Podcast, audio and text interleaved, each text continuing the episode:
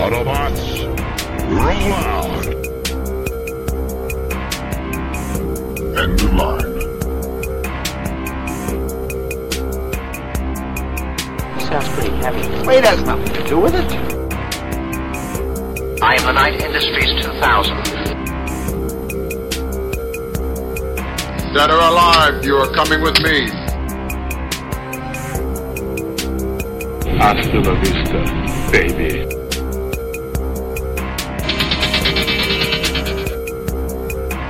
I'm Batman.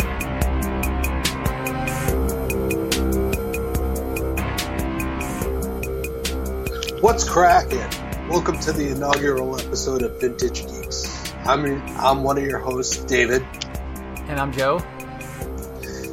and uh, this is our, like I said, our inaugural episode. And uh, me and Joe used to be on a show called the Supercast. For those of you who don't know us, um, and that got put on the shelf for a little while. We decided to break out and do something on our own. And this is it. Me and Joe are kind of we're into geek stuff, especially when it comes to like or OG geek, what what ushered in the era of geek, like seventies and eighties, man. Like we- we're children of that era, and we can wax poetically about it. 80s, So, uh, baby. 80s, yeah. baby. That's some good shit. I mean, we got, you know, we're going to talk about San Diego Comic Con. I mean, you know, sequel to Top Gun, man. That's a major 80s property. So, it, it's it it's actually funny because a lot of Comic Con, especially this year, and and kind of geek geekdom in general this year has been kind of going trying to work the nostalgia button for everybody. It seems to be like up in the forefront. So, you know, it. I mean, Well, speaking well- of Comic Con, it's like look at Picard, like all everything that we're going to talk about. All right, first off, it's we got like Picard, so you're bringing the your which is huge for you know Star Trek in general. I think it had one of the biggest pops at Comic Con ever. Um, and then you got Top Gun, like you said. You got Terminator, uh, Dark Fate. You have Westworld. You have Watchmen. Like all this stuff is like just needling the kids from the 80s going this is what you wanted we're giving it to you so well, with all that, with all that stuff, it's, you know, all these things are big budgets, And, you know, what are studios going to take a chance on? A, a, a Valerian type thing? uh, or something that has some nostalgia and it has a, uh, you know some prior history and success. So Yeah. you know what? So what? You know what? They're going to play it safe in that aspect, but you know, hopefully with these sho- with these you know movies and TV shows and all that to innovate and give us something interesting to watch. So I mean, dude, man, that that freaking Top Gun, and I know we'll get to it, but dude, that Top Gun Maverick is just a whole. It's a freaking nostalgia boner. That whole trailer. it absolutely is you know and to be honest out of all the trailers that i've watched within the last week i think it might be the best put together trailer of oh, all Oh, of them. oh, dude, no question. That is th- number one. It came out of nowhere, which is always great. Mm-hmm. You know, Tom Cruise comes, you know, strolling out, he, and they drop this on us, and it gives us, it gives us, you know, flashbacks of the movie that we love and awesome Mm-hmm. scenes. And I was watching again. You know me, and I hate reaction videos, right? I had to watch. Yeah. I had to watch a few, and the, the one dude was like, when the, the scene where he's taking off from the aircraft carrier, he goes, "Is Tom Cruise flying? Is Tom Cruise flying? Tell me that he's flying." It's just, it's freaking awesome. It was the Collider one, wasn't it? Because I Yes. yeah, I was thinking the same thing when when I first watched it. I'm like, is Tom Cruise fucking flying that plane? And then I watched the Collider one like I don't know a few hours ago, and I was like, oh my god, they thought the same thing. I'm like, that's funny. Everyone, I think that was everyone's first thought was, did did Tom Cruise just fucking fly a fighter jet? Like what the fuck? So the other one, the other one. Do you know? Do you know Sebastian Maniscalco, the comedian? Yes. Okay, Yeah. so he's Italian. I'm Italian, so I, I love listening to him. But he's he's doing like a selfie video of him, and then his TV is in the background, and he's watching this thing, and he's going he's, as this is going through. He's like, "Tell me you don't want to join the Navy." He goes, "The jacket, the glasses, the bike, the abs, the piano." Oh, he's going over the Alps. Oh, we're dipping. You know, it's like it's it's great. I mean, it's just it's just it was that's just phenomenal. You got the, the you got the uh, the Harold Faltermeyer score. You know that. Yep. I mean, because as soon as you hear that first tone, like I can name that Oh, tune in one note. exactly what it is. I can name that tune in one. Yes, exactly. Oh my God. So so yeah, that was a great that was a great kickoff to San Diego Comic Con. Yeah, it, it really was, and I busted on it a little bit because, you know, it, there's something to be said for watching it in on a big screen. That's going to be a big screen kind of deal. Because when I watched it on my phone, and and I'll, you know, when I was a kid and I watched Top Gun, I was fucking all about. It. I'm like, holy shit, this this movie's amazing. Now, the older I've gotten, it's fallen out of favor a little bit. Where I'm like, okay, that's kind of fucking corny and shit like that.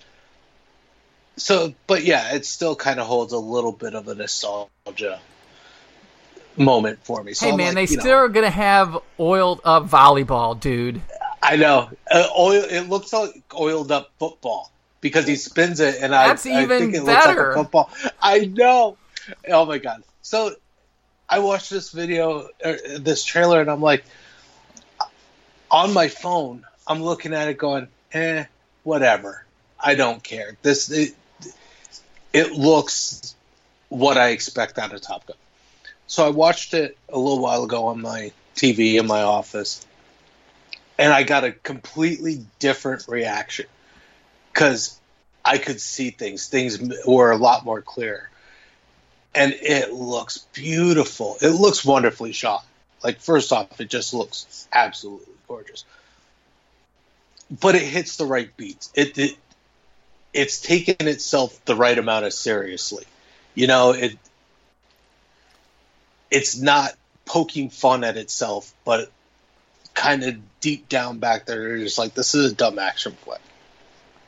And I I appreciate that. I it was an amazing trailer, and I was shocked. It was my favorite of the con. All right, let, us do this. Damn. Let's do this before before we start going in San Diego Comic Con. Since you know we got people who probably know us or listening, but people who Yes. aren't. So so let's go over kind of our, you know, what's in our wheelhouse and what you know gets our Yeah.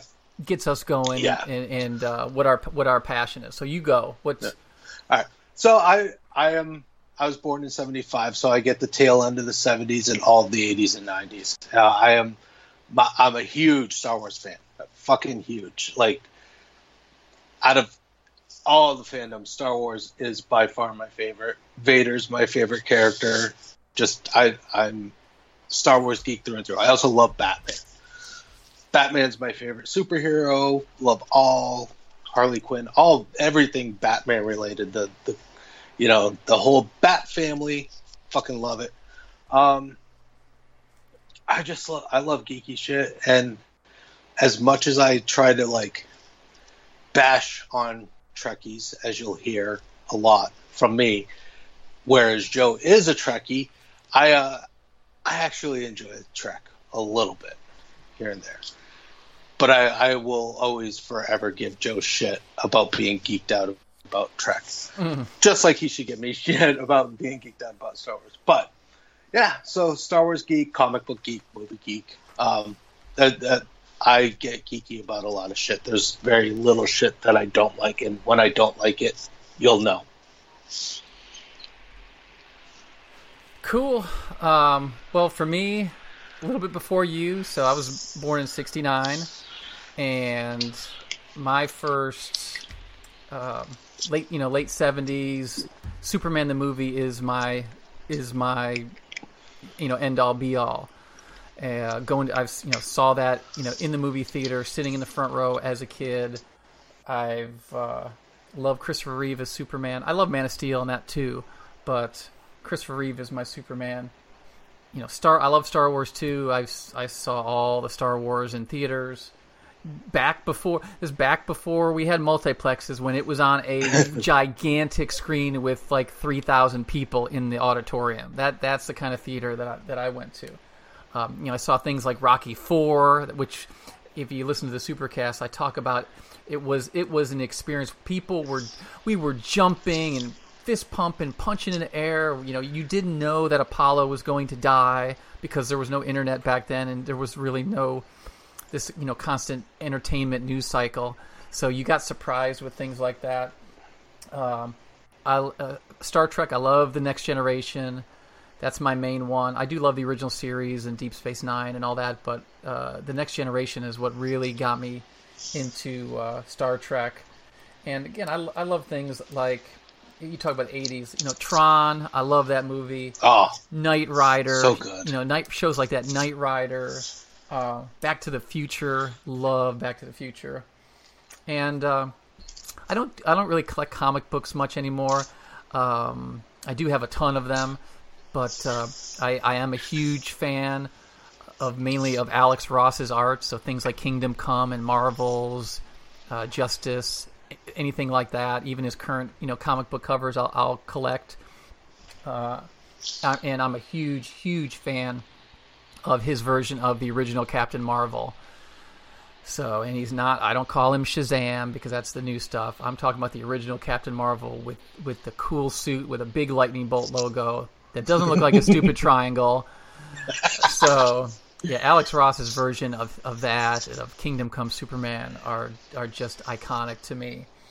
And uh, I also like I also like Artgerm. I like his his art. It's you know newer style, more of the graphic art type thing and uh, I just I have a ton of collectibles. I mean, I have what fifteen boxes of collectibles, statues, action figures, comic art, props, whatever, all that kind of thing. So I've kind of kind of pared that back a little bit because that gets expensive.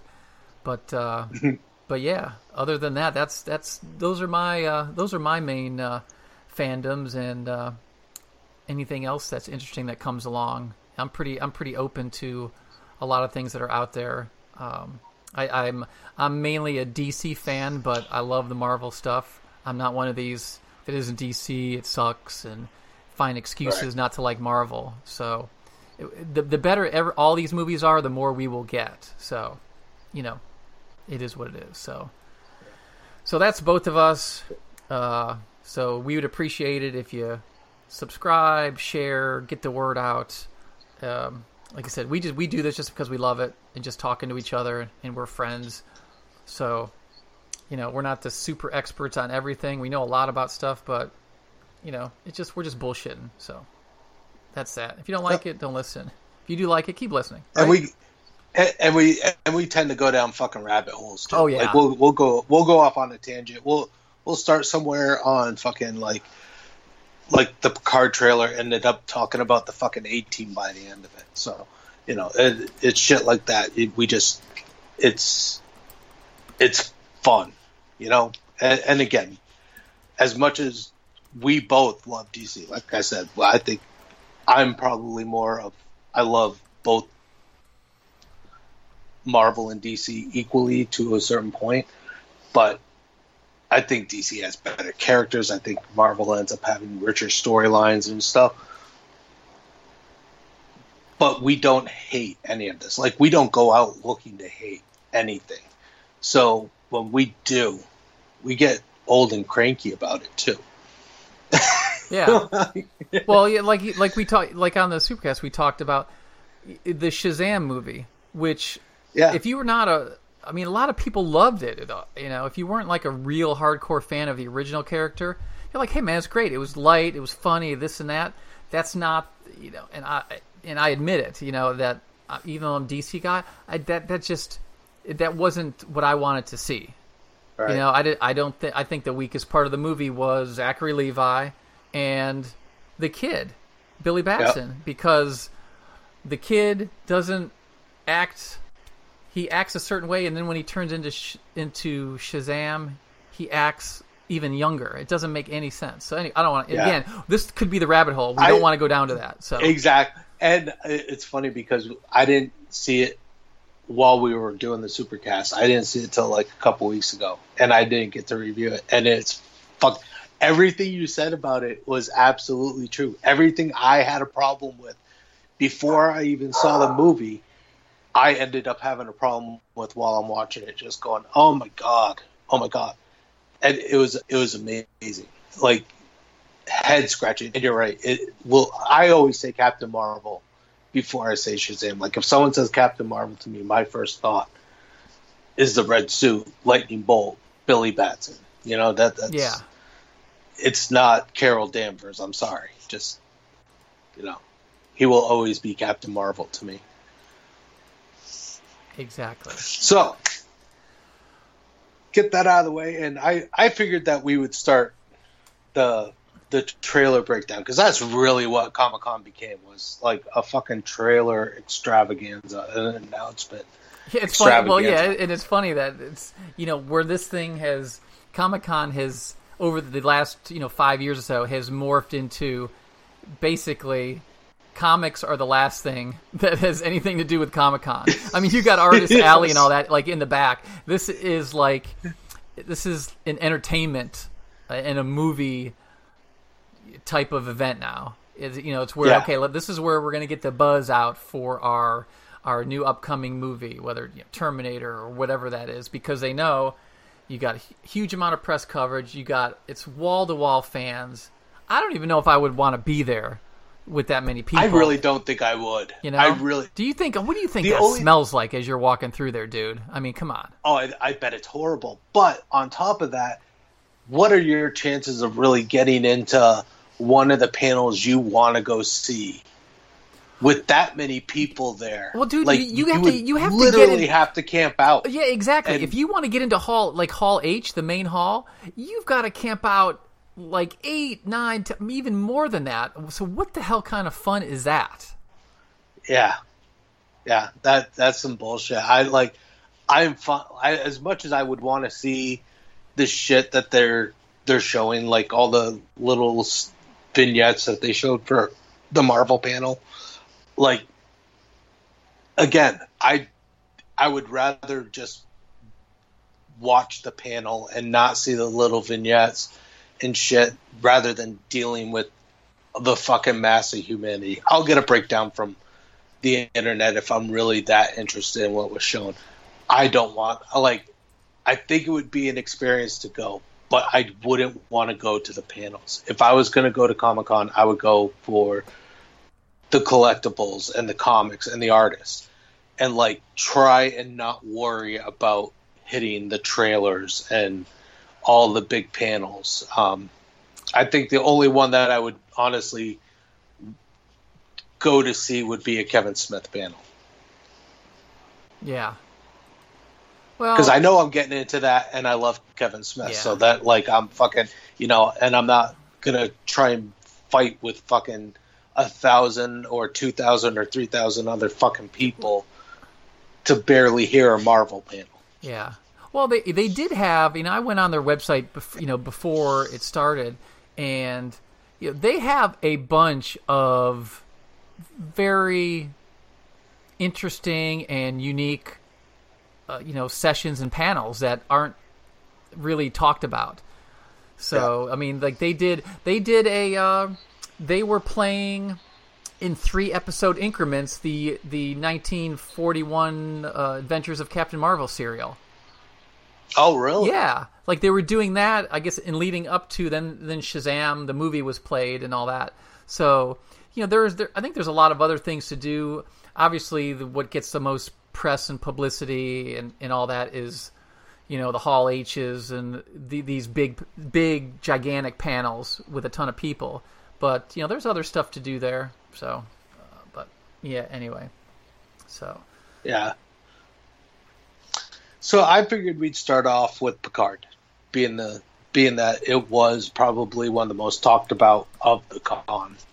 Um, I think it, overall it was fucking hugely popular. I mean, I I watched it when it came out and watched it a few times. Um, but I know you've been fucking dying for this, so I'll let you have this one, sir. Well, after watching it, and I even told you know Rebecca about this, a friend of the show, huge Star Trek fan, that Mm-hmm. I, I I don't think I've ever seen in, in, in a long time. I haven't seen a trailer. It was like it acted like it was a trailer for a feature length movie. It didn't feel like it was Yes. a trailer for a for a TV series on CBS fucking All Access. okay, I mean really. So I I give them a ton of credit for it.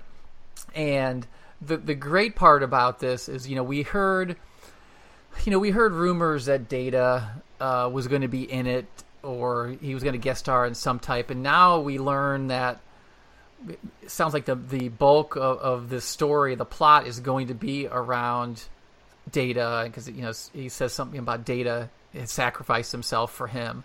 So you've got that. Then they bring up, uh, which I never thought, Seven of Nine. Yeah, You know, that from, was a shock to me. from, from Voyager. That that's totally out of the blue. Jeri Ryan, great. And then you know we found out uh, during Comic Con, maybe a little bit afterwards, that um, that uh, Riker and Troi, so uh, Jonathan Frakes and Marina Sirtis, are also going to be guest stars on there. And you know, of course, Jonathan Frakes is is is uh, directing a few episodes.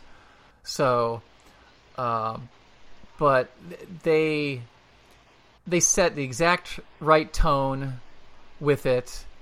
They again push enough of those nostalgia buttons. You know, you've got you're showing the old communicator. They're showing data. They're showing his his uh, the family you know farm and and uh, vineyard. So he, I'll tell you, man, he does look old. Boy, Yeah. he does. He, I mean, he number one, he looked old when he was doing the Next Generation. You know, Yeah. so, but uh, yeah, I like I said, I I'm so excited about it, and just like so in like in in the Dark Knight where Joker tells Batman, "You're gonna I'm gonna make you break your one rule." And that's what's Yeah. going to happen with me uh, with CBS All Access. I'm going to have to break down and pay for CBS All Access. And I said, I said I would never do it. I, I've, I've had it free so far. I've had free. I got a free month. I ha- I found a uh, a thing a, a few months ago that I got three months free, so I was able to binge everything. So, but I, this one I have to. This is going to be one that I may watch the the night it airs. Kind of like people Yeah. did, people did with you know Game of Thrones and things like that, Yeah. and and what I used to do with The Walking Dead. So what but- do, What do you think? Uh, how many episodes is this going to be? Oh, it probably similar to Star Trek Discovery. It's probably going to be what ten to thirteen episodes, I would imagine. Yeah.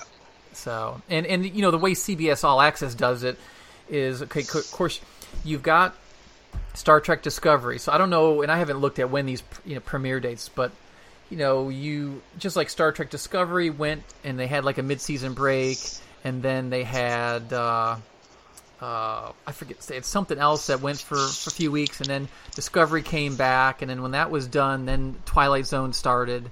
So Yeah. I think they're trying to do like DC Universe where they've got an original thing showing every week. So I know they push. Yeah. I know they pushed it back. Now I think they pushed it back till next year. So I would guess we're going to get a spring, a spring premiere that would that it, that will start after the finale of Star Trek Discovery. Which Star Trek Discovery now it it uh, season two was much better. They are going to be a thousand years in the future, so it's going to give them free reign to to finally like you know explain why the ship has all this technology and we've never heard of it in in the original canon. And Yeah. and they, they you know they talked about it at the, it, the, the if anybody watched Discovery the last episode or two the reason why that none of these other shows have ever mentioned the the ship and the crew. They it, it's part of that uh, end of the season uh, storyline that gets wrapped up. So watch that. Uh, but they did a much better job with that. But uh, yeah, I'm interested in also in this Picard, uh, the other characters, the new characters that they're bringing in. You know, the younger characters. Uh, I don't know if the one girl is his is going to be end up being his daughter. I don't know, but I mean, so again, I I can't. Oh, we we talk about like ratings, David. Are we going to just use the old? Rating? Oh, we didn't. yes, yep, yeah. So we we had a system on on the Supercast that Joe made up for our rating system, and we're going to carry it over to here just because we're old and we don't like change that much. So um, we uh, our rating system is Star Wars based. It's Jedi for shit we absolutely love. It's magnificent, highest of recommendations. Padawan, high Padawan, low Padawan. You, it's good. We like it, or you know, it's kind of virgin on great or complete crap. And uh, then we have Jar Jar. Fucking throw it in the trash compactor, crush that shit, be done with it. Don't watch it; it's a waste of your time. And are we gonna are we gonna do like the ultimate? Are we gonna do either like if uh going either to the Jedi Council or a motherfucker? We you know, I- said I- motherfucking Jedi. What do you Uh, want? Jedi's, yep. I think we do. I think we. I think we keep it because, yeah, why not? Okay. Yeah. So if we, if if both Joe and I Jedi something, it, it goes into a Jedi Council. Um, we do like if something just fucking blows us away, where we're just our, you know, it looks like one of those old posters where the fucking your hair standing on end. We're fucking almost like Chevy Chase uh, in Christmas Vacation, where he's just fucking like, oh my fucking god, if it's that fucking good, it's a motherfucking Jedi, and it, you're not going to get a better rating ever. Yeah. So Picard gets a Jedi for me, obviously. So what? Yeah. What do you think? What did you think? 'Cause I know you're not not. I mean, you, you like Star Trek, but you're not a hugest fan as I am. So what did you what did you think of it? I enjoyed it. I out of all of Trek, Next Generation is the one I've seen the most of. Except maybe Voyager. I loved Voyager when it came out. Um, but Next Generation, I've caught a bunch of episodes. I've never sat down watched beginning to end. Always like what I watched, but was never like completely drawn into it. I would say probably Picard is my favorite captain. Um, and out of all the story, uh, out of anything that you're going to make a TV show for me to watch where I'm going to be interested in, this is the show to do it with because I, I love Patrick Stewart. I'll watch him act in anything. Um, I know the character enough to know a bit of the history, so I'm not going into it blind. Um, I I'm going to Jedi this trailer. Um, it was really good. It, it got me interested enough. I think my questions because I don't remember everything. I watched a bunch of reaction videos after the fact just to kind of remember shit because I have seen all the Star Trek movies. Um, I forgot that Data blew himself up in Nemesis, so that's not really Data. So I'm kind of intrigued as to what this, how much Data is going to be in it, how he's going to focus into it, because I know he also has a couple other copies of himself out there as well.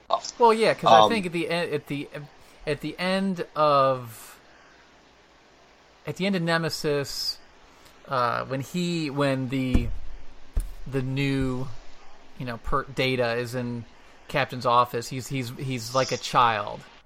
You know, he doesn't he doesn't Yeah. have any of the memories and things like that. And then when uh, he's in the captain's ready room, and then when Picard is leaving, uh, he starts. I think he starts humming something that Data used to hum. So and Picard smiles, and that's kind of indication that you know what Data's in there somewhere, you know, deep. So that's that's kind of how that end. Nemesis was not a great movie, but so No. so, but uh, but it's it's such an iconic character That Right. uh, they're just you know that part of the you know the the the series finale, all good things, it was you know getting the gang back together, and you know Data was an integral part of of of that potential future. So yeah, they're very smart. This is going to this is going to get them subscriptions. Yes. No question about it. Like Yes, I don't like I didn't think they said Discovery got you know I'm like I didn't buy it. I didn't buy like people were subscribing to get to watch Discovery, uh, but people will subscribe uh, in mass to watch this. Yeah. Well, the uh, again, that trailer was really good. Like that, it was a pretty amazing, amazing trailer, and seemed to be able to draw people who aren't even the biggest fans or have a huge history with it into it enough to kind of be like. I, I don't think you're going to have to go in with with a bunch of history to really enjoy this show, and I think that's where they really succeeded and I think that's why they're right. so it was just funny. I forgot to mention this, but so uh, watching rewatching the trailer uh, with the, in in in YouTube with closed captionings on, closed captions on. Yeah. So the scene where he goes in engage, like which is awesome. You know, it's Captain Picard. It the the the closed captioning says and gauge. So if you were a deaf person, what are you thinking? And gauge? What does that mean? You know? oh, that's funny. Yeah, I, I actually I think out of my favorite oh shit moments was Seven of Nine. Um, I Yeah. fucking love Seven of Nine. I I remember seeing her for the first time, being like, oh, she's gonna be the next fucking Mrs. David Isaac. Like, holy shit! I was infatuated from day one, and even after Voyager was done, I watched her on like Boston Public. I like I I, I was kind of a little obsessed, a little stalkery, um, but so the fact that she's back in this and, and still looks amazing, I'm I'm in for sure. Well, you That- know, that's pretty right- much right- all they need to show me where I'm like, all right, I'm in. Yeah, right now, right now, right now, old man Shooty's like, "Hey, uh, she was at my whatever's wedding, and she was, you know, two feet from me, and we had a long conversation about uh, heart rate and exercising and all that." So, so sorry for people, sorry for people who haven't listened to us. We're going to reference other people who will probably be on the show one day, but uh, if you uh, if you are not uh, if you haven't listened to pop culture leftovers that's is kind of where we all started from pop culture leftovers it's, it's kind of inspired all of us in we call in the leftover army uh, to uh, to do some podcasting and uh, there's a lot of people have been fans of that show and we've become friends and so you know so you may hear people's names and all that and if if you we'll try and give you some some background in it but if not you want to message us say who the hell is old man shooty? You know? Yeah, so but anyway yeah if you if you don't listen to pop culture leftovers subscribe to that show right now so every Yes. week it's like four to four to five six hours of content so yeah, yeah. It makes it makes my going into the office bearable when I do go into the office. It it's one of the first things I listen to, and and again we've we're all friends and been on a bunch of shows, so we're gonna reference all kinds of shit, and and just bear with us. We'll you'll get through it, and you'll enjoy the ride with us. So it's good. Well, so I guess Picard joins the Jedi Council of Trailers. awesome we're gonna That's- hammer it up on the wall That's right. put the plaque up on the And- wall I figured the next one we would go to is uh, actually now that we're speaking of friends, I think it's appropriate to go to a friend of ours' uh, favorite moment of Comic Con, which was the Witcher trailer. oh my god! Which me and Joe aren't really sure why. no, We no, no, no, James no. We are not. Come on, we cannot talk about The Witcher as a second trailer after Picard. There's no way on earth. I, I think fucking, we have to. I think Oh, I think it's one of those that we have to get done and over with Oh because pretty much everything else is fucking phenomenal. I, I think there's only one where I'm just kind of like eh about. I I think I love. I, I listen. else, so. I got nothing against the Witcher trailer. I know nothing about the Witcher. I know it's uh, it's. I guess they're going to be going off the book books instead of the video game, and that there's like eight books in the series. So if this is successful, this could be like a Netflix franchise like Stranger Things. I mean, but for James Hop to say this was the best announcements of San Diego Comic Con, I think he just had his beard trim a little too close. Oh, that baby face right now is, is not. I think all the brains went with the hair because that. Honestly, I I watched that trailer and I got bored halfway through it and started playing games on my phone. Yeah. Um, it's okay. It it looks. It's got good It production kinda- it looks like it's got yeah. good, you know, it's got good. They're putting money into it. That's good. and I, I think Cavill did good enough in the trailer. Like I wasn't like fucking blown away where I was mes- mesmerized. Dude, but he said like, he said six words. yeah, That's about as He many as he said in- in Justice League. I mean, it's Yeah. it's yeah. It, it was just kind of one of those trailers where I was like, eh, whatever. I, don't- I don't. And it was super fast cut. Like I never felt like I got a, a solid idea as to what was going on, other than kind of the setting. And, and I think if you know the shit, then it makes more sense to you. I I will probably give it like an episode or two, but I'm not I'm not stoked for this. This this trailer didn't do much for me. Like at best, at best, it's a Padawan. Um, Yeah, and that's same here. being kind of generous. Yeah, yeah, uh, same here. It doesn't. It it wasn't a trailer that said, "Wow, I gotta, I really gotta check that out." You know. Yeah, yeah. I love you, Hop, but goddamn, dude, like seriously, that.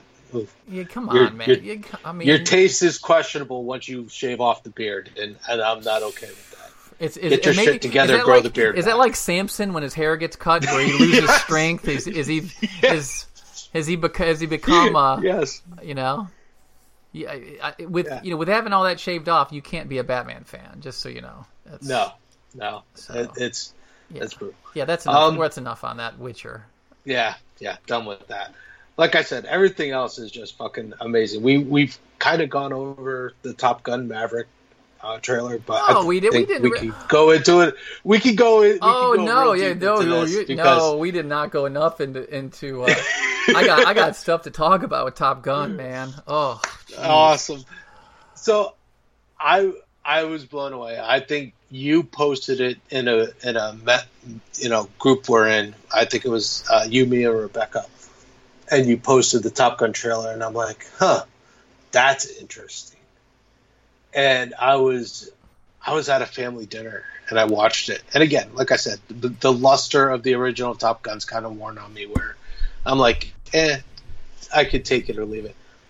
And I watched this trailer again on my phone, which I don't think it, that's a smart way to watch this no, trailer. absolutely not. Um, I, so again, I, I wasn't overly taken with it. I was just kind of like, that's cheesy. The lineage was kind of like the whole, you know, you should be a two star admiral now. It, was like, it, it felt kind of, it felt generic to me. I was just like, okay, whatever. It, it kind of feels like Top Gun. And then they hit every nostalgia point. And I'm like, okay, that's great. Watched it again today, big screen. Fucking totally changed my mind. Yes, the dialogue is still kind of questionable, but you kind of get that with these kind of action movies, the popcorn movies. You you're not going to see fucking Shakespeare. So that aside, I I felt like it fit. Like I was like, well, shit. You know what? Now that I'm seeing it on a big screen, it kind of feels natural. It feels right. Um, you bust. You they kind of start the trailer with the voiceover of Ed Harris talking about where Maverick should be and why is he still a captain? And you're getting these beautiful shots of of a Oh, fighter jet. Fucking oh, just just uh, fifty feet off the ground across the desert Yeah. with the with the uh, turbulence and the in the air wake or whatever you want to call it.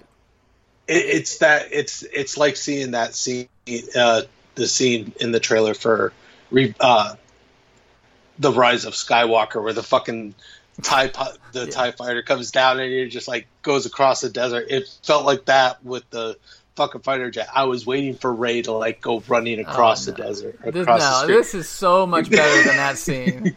God. Oh, you're crazy. Oh, no, come on. Are you kidding it, me? it looked. Oh no, I mm.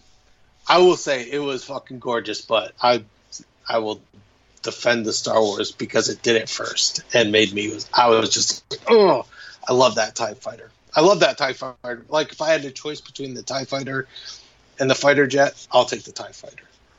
God. But like, okay, you take the Enterprise over the jet, Enterprise over what? over the jet in Top Gun. Uh, well, yeah, but I mean,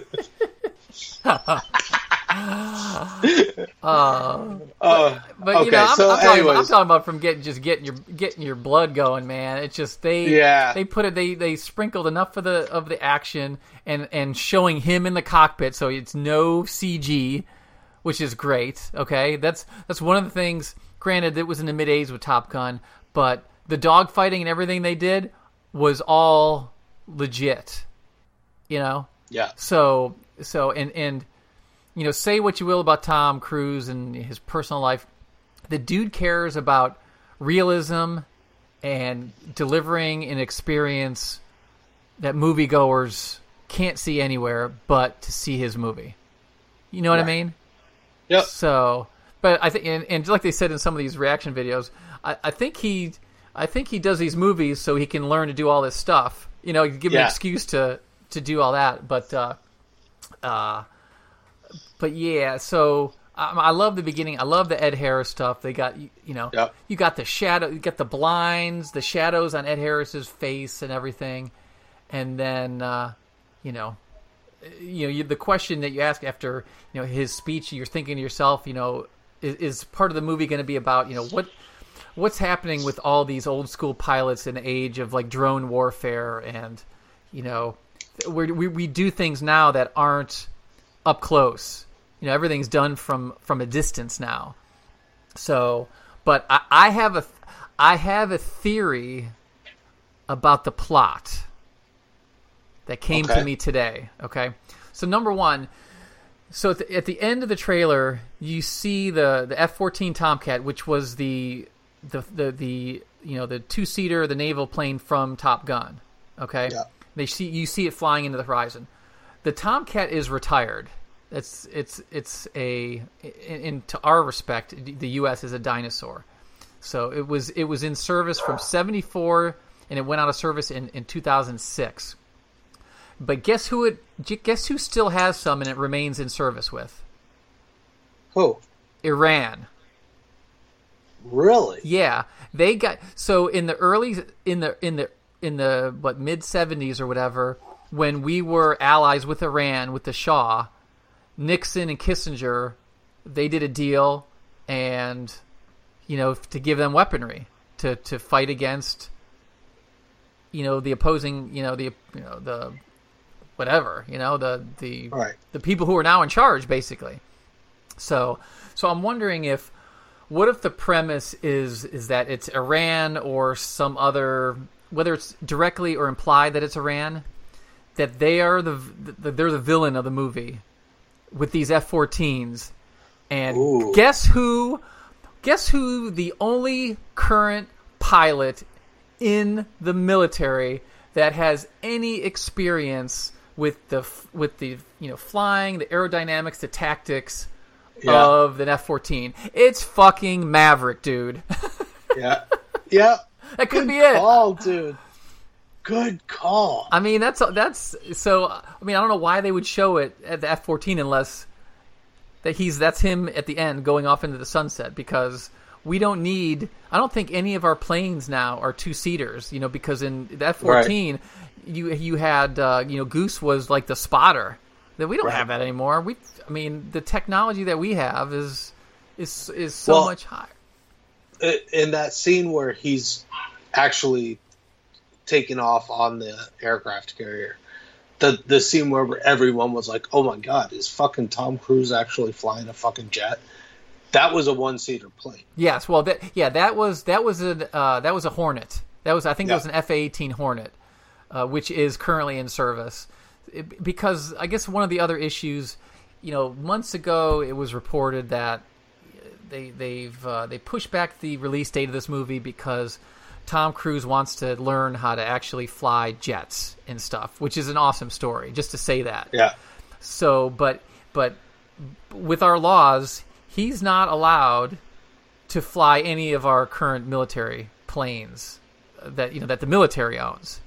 right. So, so, uh, but I, I don't know if some other I, I don't know. I, so I don't know what how he's flying these planes if they if they're they're non-U.S. planes that look like U.S. planes, but he's fucking flying the plane, dude. yeah, That's all I know, man. But there's like I three know. or four scenes that that's Tom Cruise in the fucking cockpit of a single seater plane. So that means the dude's got to learn how to land. I mean, come Yep. on. Unless they have unless they have such a big budget that after he shoots these scenes he just bails out and it crashes into the desert. they're like, just fucking pull the ripcord. You'll be fine, Tom. Well, all, right, all Tom, right. Tom, we're done. We're done filming. All right, we're done. Pull it. Yeah. Goodbye. We're done. Oh, that'd be funny as fuck. So, but it's the the music. Uh, dude, the one Ye- scene, the one scene in there that looked like he had a to- like a almost like a space helmet on. Did you see that? Yes. What's up I'm with thinking- that? I was thinking that it's. I think they're going to show him test piloting and going into orbit or close to orbit.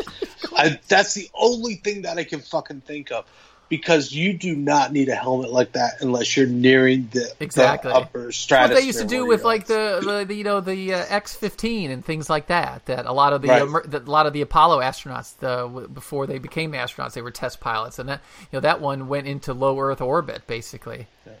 Yeah, so I'm thinking that's probably what we'll get is that I bet that's one of the beginning scenes where you're going to see what he's doing now, and it's going to be test piloting for the for the Navy, and that's going to be one of the test pilot things is he's going to be low orbit flying. Now what about? Yeah, yeah. Go ahead. I'm sorry. I, I was just going to say, there's no way you need a helmet like that for anything else. But Yeah. So I know they said that Val Kilmer was going to be in it, and you know he's not in good shape right now. He's got throat cancer. Yeah. He's not in good shape. So I'm guessing that scene of the funeral and then where he's, ha- you know, where he hammers the the wings into the into the casket. I'm thinking that's Iceman. Yeah, I think it is too. I think I think we will get very little Iceman in the actual movie. I think you'll get a scene or two with him, and then he'll be he'll pass. Um, yeah, I don't think we're going to have a whole lot of Val Kilmer in this movie at all. And no Kelly McGillis, huh? I I heard there's still a chance that she could. So I don't think it's completely out of the question, but I think it's pretty unlikely.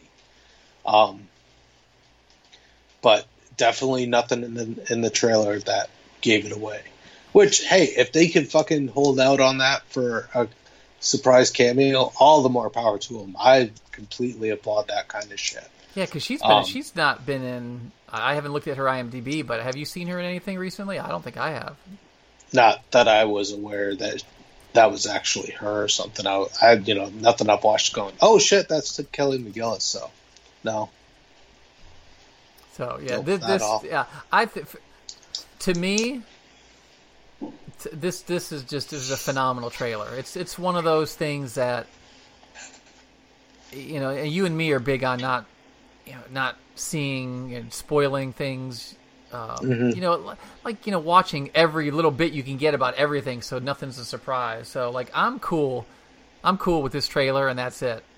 Because I because kind of like we did with with Endgame and all that, where you and me, we only watched the first couple trailers, and I mean, I didn't watch any featurettes, making of, uh, TV commercials, none of that stuff, and Right. it was a great, you know, even better experience than Yep. than that. So Well, and I think one of the things that the the most recent Mission Impossible movie did was kind of overplay itself. Like, it, I know Rebecca kind of had a problem with how many times she saw it, and which is one of the reasons she will never see that Mission Impossible movie. Mm-hmm. But I, I get it. Like, I think there's after hearing about how good that movie was, and you know all the trailers that I saw when I watched that movie, I wasn't that impressed with it. It was good, but that's about it. It was a Padawan. I wasn't like fucking blown out, out of the water. I wasn't like, oh my god, that's one of the best Mission Impossible movies ever. Um, but I think a lot of that is played out ads. So I think again, I'm good with this trailer. I don't have to see anything else. I'm totally fine with it when it comes out. I will do my damnedest to see this in the theater because I think it deserves that kind of viewing. Oh yeah, absolutely. This is this is a this is a Dolby Atmos extreme screen opening night thing for me. Hundred percent. Yeah.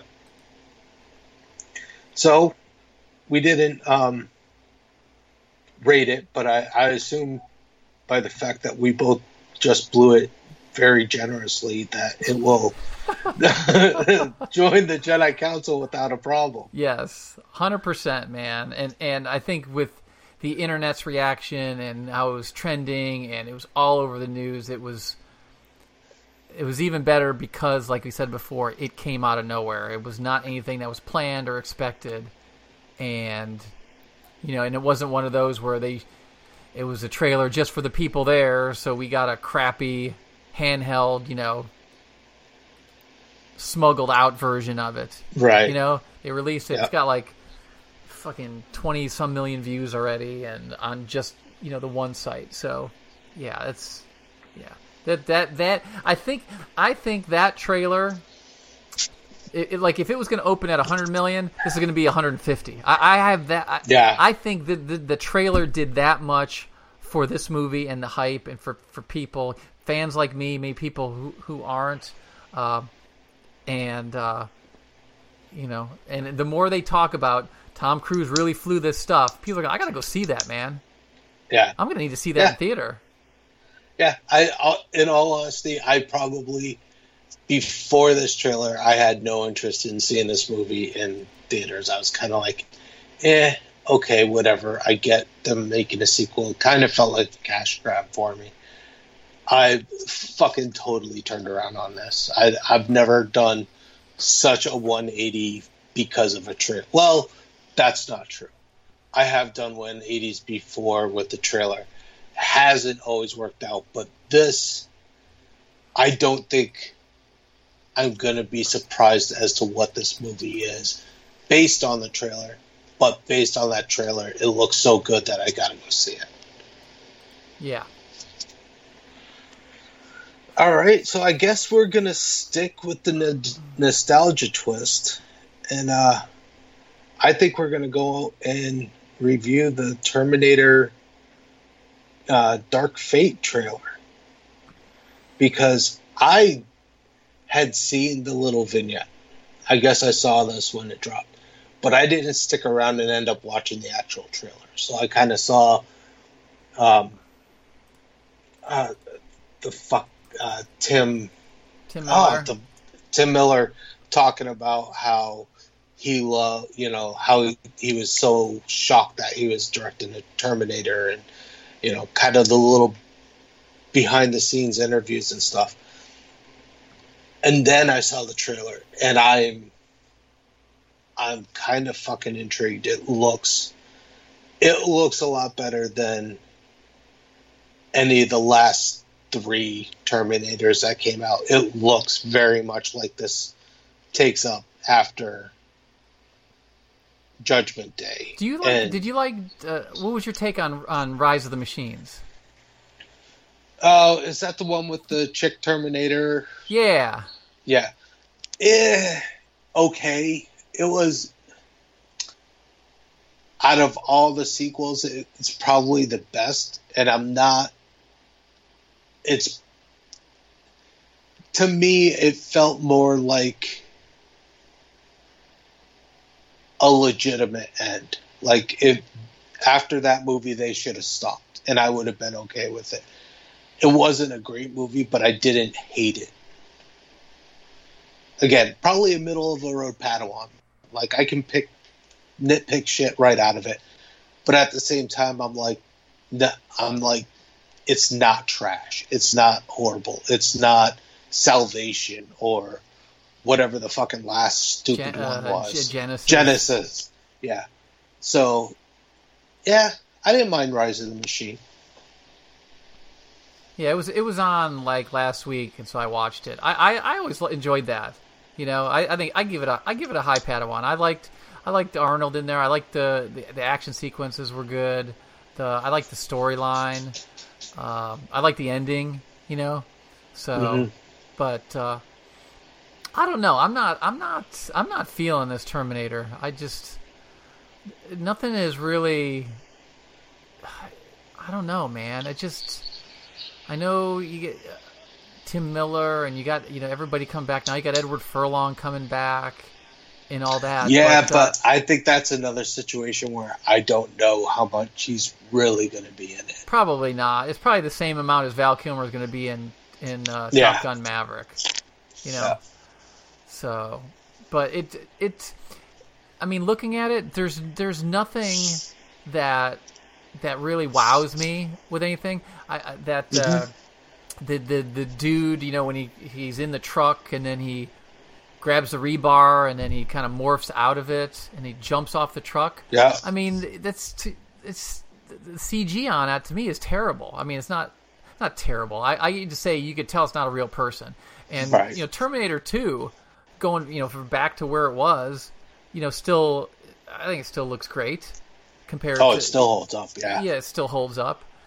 So uh, I don't know. I don't know. And and uh, I uh, I was watching. You know that the other thing that bothered me that that featurette they were like trying to overly convey how edgy and free they are. You know, every other word was mm. fuck. You know, and Yeah. that kind of thing is like okay let's you know i understand i listen i say fuck like the rest of them but it was like okay let's just let's just tone it down we know it's r rated you don't have to bash us over the head with it saying okay that you could say F, you know fuck this, Right. fuck that and so anyway i don't know maybe, maybe it'll surprise me but uh i i, I give it uh i give it a middle of road padawan Yeah, I'm I'm I'm there with you. Like it didn't do anything for me, but I didn't hate the trailer. I I thought I felt like it was enough of it felt truer to the rest of the of the the first two Terminators to me.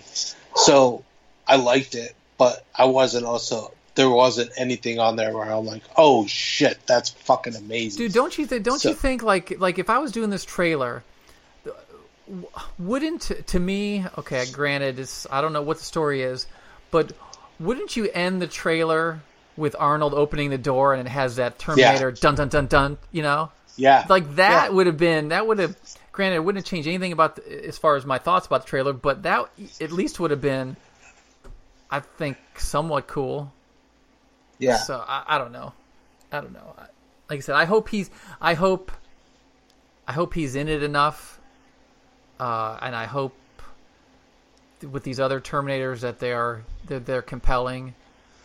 Um, and hope this hope they hope they kind of fine tune some of this some of the CGI and the special effects on it, and uh, you know I don't when does it come out? Is it come out? It comes out later this year, doesn't it? I think so. I don't remember seeing a date I for mean. I'll look it up on IMDb. Go ahead. Yeah. Um, but yeah, it was yeah, it's kind of a meh trailer. Not bad, not great. Um, I think I'm gonna move on to uh staying with the whole the whole robot theme and go to Westworld. Um, I didn't know that the, they were dropping a trailer for this, and to be honest, I haven't finished season two of Westworld, so watching this trailer, I was kind of fucking lost as to what the fuck was going on. Um, so I, it looks good. I mean, Westworld always looks good. I just don't know right now if it's worth me trying to catch up and everything else. Like I, I just don't know. I haven't heard enough about it where people are like, "Oh my god, you've got to be on Westworld right now." So Yeah, To me, what- that's, that's my thoughts too. Is that I I I got through, I don't know, maybe a third of season two, and it just Yeah. it just didn't have me hooked like season one, right. and uh, I I need to go back and finish it. Well, like season one to me felt like even though it was telling a story at a time, it still it still felt linear. And season two to me felt like a story at a time, but th- there's no way it felt like the stories were ever going to connect.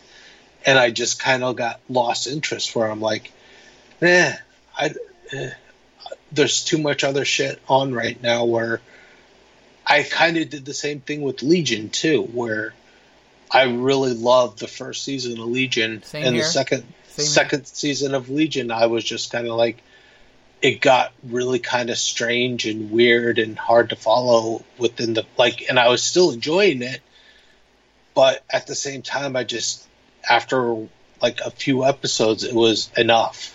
I was like, oh shit, okay, I'm done. See, in, think in, in Legion, in first season of Legion, I think I said this back at the time. Like you have to pay attention. Like you cannot Yeah. be on your phone or iPad, and a lot of times you had to watch it episode twice to Yeah. get all of that, which is which is cool. Okay, but yeah, I, I don't even know. I may I got a, maybe a couple episodes in the season. I don't even know if I started season two. I was like, man, I just, I just, I, don't know if I can focus this hard.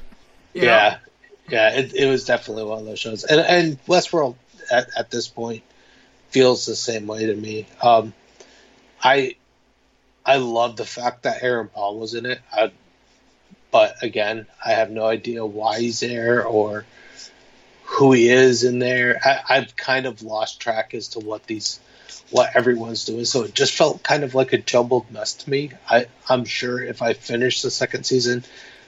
I'd be a little more excited, but at the same time, it didn't really seem like a lot. They showed a lot or kind of let you in as to what was happening. So I'd probably give it a Padawan only because I was like, looks nice. Everyone looks like they're still doing an incredible job acting. I just don't know about the story right now. Not into it. You, you think Aaron Paul in this season says, "Yeah, bitch, magnets"? You think that happens? Uh, that'd be awesome, but I don't think so. That would be nice, though. Yeah. So, Um, but but I'm surprised because there was talk that it, that it wasn't going to get a season. I don't. I, maybe I thought there was talk that it. Yeah, I don't know if it's gonna. They're gonna renew it. Yeah. I mean, it's not a cheap show to make.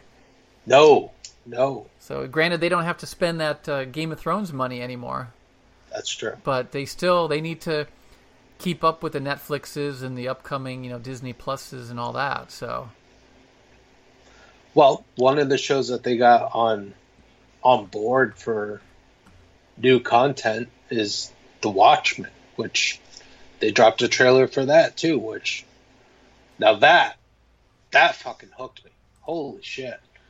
I love The Watchmen story, the comic. I love the movie. Um, this looks pretty fucking amazing it looks like an HBO show, dark, gritty. Looks like The Watchmen, dark and gritty, man. It, it's I'm fucking so down for this. Um, Regina King looks fucking super badass. Uh, I love Regina King. yeah, I, I, there's just so much about it where I'm like, the Rorschachs look fucking amazing. I love the story that's got like the kind of setting up between the Rorschachs and the cops and the vigilantes, and, and I, it look it just looks like so much fun and like they really hit that world. Um, so they got me. They they did that fucking job. I, again, a lot going on, a lot of edits, a lot of fast cuts where you're kind of like, what the fuck? But I think it was good enough that it dragged me in where I was like, ooh, I don't know how I'm going to watch it. Now it's I gotta watch it. Yeah, I mean they even had uh, what near the beginning they had a guy that was you know dressed up like what is that hooded hooded justice, you know, Yep. who was one of the Yep. Minutemen from you know the flashbacks in Watchmen. So, oh yeah, I love oh, gr- you know, great Zack, perfect for Zack Snyder. Great visuals, uh, dystopian. Uh, it's des- it's designed, you know, it's it's a movie designed to be, you know, dark and serious, and that's that's right up his wheelhouse. So the I I could watch the the the, the music and the opening credits over and over. Just beautif- Yeah. beautifully structured and put together. He kind of did some of that with the beginning of Justice League. You know, Yep. you remember that? You can say, man, this Yep. is like a Watchmen type opening Yeah. uh, with the slow mo and the visuals and the, the music and everything. So, yeah, um, yeah, very, yeah, very interested to see to see this. I mean, this is you got you, know, you got stuff like this, and you know what tomorrow or in two days, you know, the boys on Amazon Prime comes out, which Yeah. looks that looks phenomenal. Yeah, I can't wait to start That watching that. absolutely phenomenal. So it's really cool to have, you know, them putting money and effort into these uh, superhero type properties, and uh, yeah, I don't know. And but when is when is Watchmen? When does it premiere? I think a couple months. I don't think it's too long. November maybe. This year, so it's not it's not after. Okay, How? Yeah, I think it's this year, but I could be wrong. October. Shit, Yeah, yeah, because we're gonna months. get gonna get that October. What Joker is in the movies in October, I think. Yeah, So yeah. October's kind of a, a rough month this year. Holy shit! yeah. So what do you get? So Oh. you get your Jedi and Watchmen trailer. No, I I'll give it a high pat one because I I still think that it it's a little over edited, um, a little confusing, but again, I, it did enough to make me be like, oh god damn, I need to watch this. So it, it's a high Padawan for me, but it's you know, it, it's not bad. It's not bad for a trailer. Yeah, I'll, I'll agree. And, and people, you'll learn. Me and David have very similar tastes. So, so it, it's funny because we'll go through and we'll be like dead on with some shit, and then other shit that I think we'd be dead on with, we're like so fucking far apart where it's like, Yeah. oh man. uh, but most of this stuff, we're both like, it. It, it would. It's almost this exact same reaction.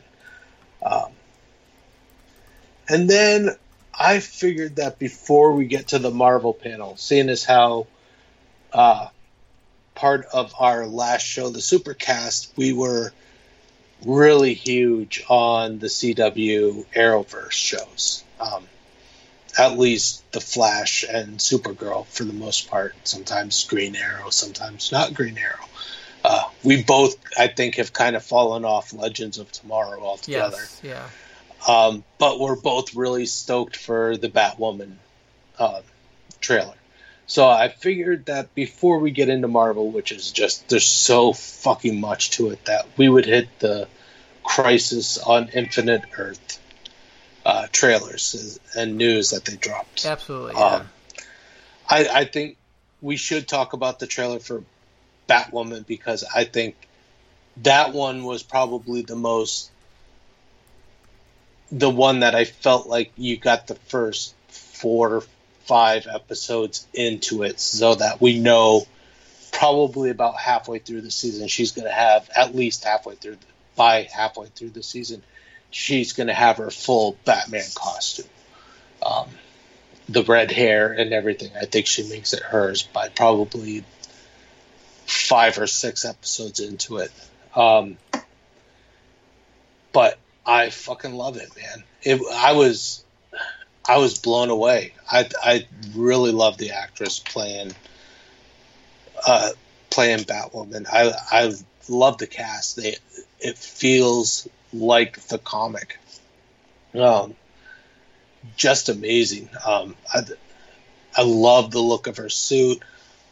I love that Lucius Fox kind of is in there and helps her out. I, it's to me, it's it's my most anticipated of these CW shows coming up this season. Yeah, um, I, I, I pretty much agree with that. I'm I'm I'm very interested because Arrow is a short season that they're gonna, and they're really gonna um, tie into Crisis. So I think every episode, uh, what is Arrow gonna be eight, eight eight episodes or something like that? Yeah, yeah, I think so. So, uh, but no, I'm I'm very interested in the in Batwoman just because of the whole Gotham aspect, because of this is this is this is set prior to the the uh, Elseworlds Elseworlds crossover last year. Yep. So, um, so this is this is like Batwoman begins basically. So we're gonna see her in the proto, you know, more of a Batman type suit, and then one, you know, that is what we all know and love from from the comics. So, yeah, I'm uh, very uh, very pleased with what what I've seen so far because we were we were a little nervous about it bef- when they just announced it, bef- you know, Yeah. months and months and months ago, and uh, obviously it wasn't in the Elseworlds much, but the stuff that we saw we liked. Yeah. So, so yeah, And then you have, um, I guess I only watched the only other one I really watched was Flash. I didn't see the Arrow or Legends. Did I even? Did they have one for Supergirl? yeah, yeah. It was. Uh, it's you know ended with her new costume and her new her bangs. I, lo- I I- do like the new costume. I think it is more Yeah. more appropriate than than The mini skirt. Yeah, yeah. It looks it looks you know it looks similar to some comic versions that they've done, and and I I think it's good for good change. But it was it, the the trailer was about it's, it's some, and I didn't research it much, but some tech based villain where that can can control people through technology, and it shows like all these people staring into their phones and becoming drones and whatever. So you know, those so we'll see. So I don't know. Yeah.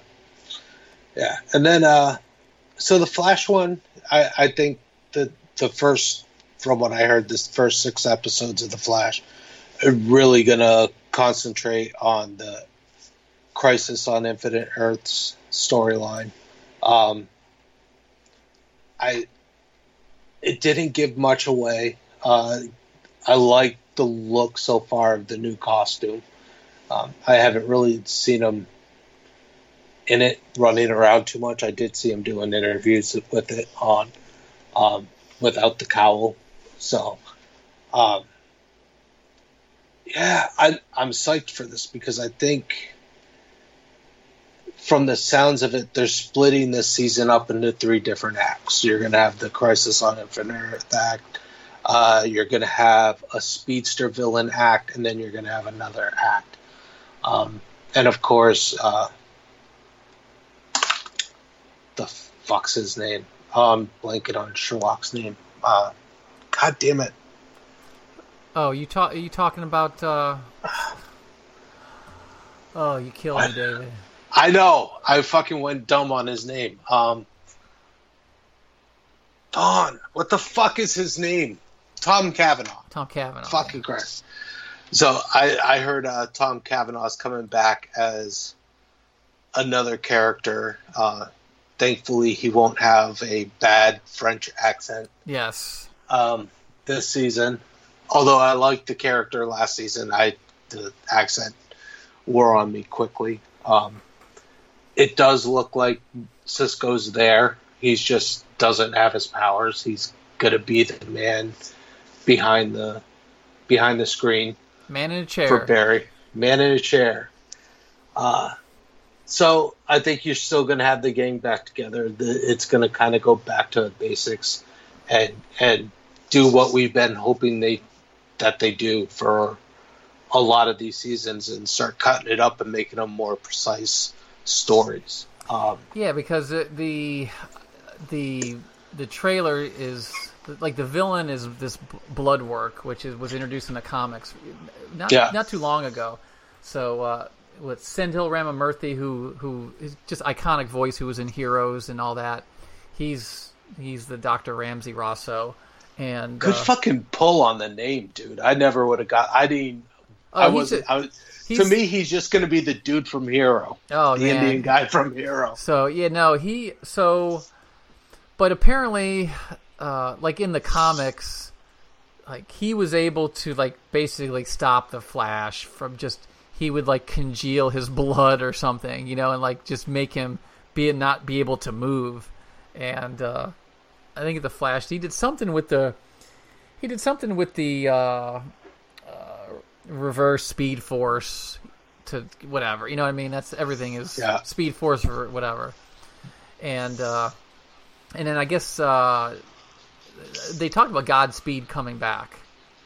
Yeah, So, which was a great costume. He wasn't in it much Oh. last year, but it was a freaking great costume. Better than the Flash's love that costume, I because I can't Yep. stand the cowl. I can't. St- I know. I they, know. I know he wanted to make the cowl last year uh, comfortable, which I understand that because I apparently the you know first few seasons it's you never like anytime he goes to take it off they cut away because it's it's Yeah. almost it's so tight on his head and he was getting migraines and all the things like that but uh, I just don't I don't like how the cowl uh, connects to the neck and all that jazz but uh, yeah.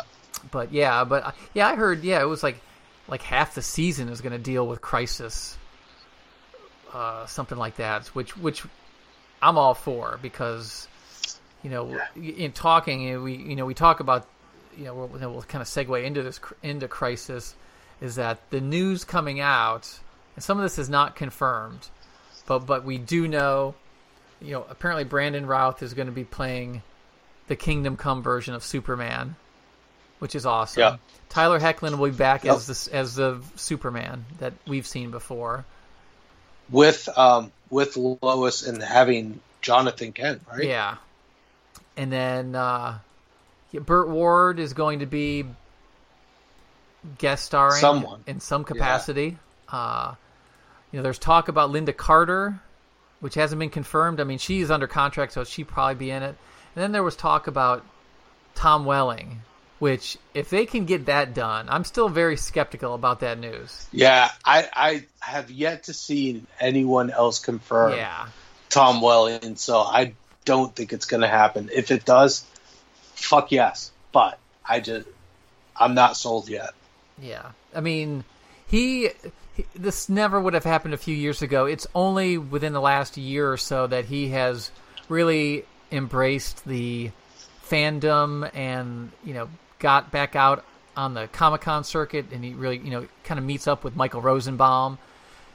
You know, maybe some of that's due to you know his projects haven't panned out, and his production company had a pilot that didn't get picked up, and and I know he didn't want to be typecast as in the Smallville role, but you know the fans are freaking they are loyal, right?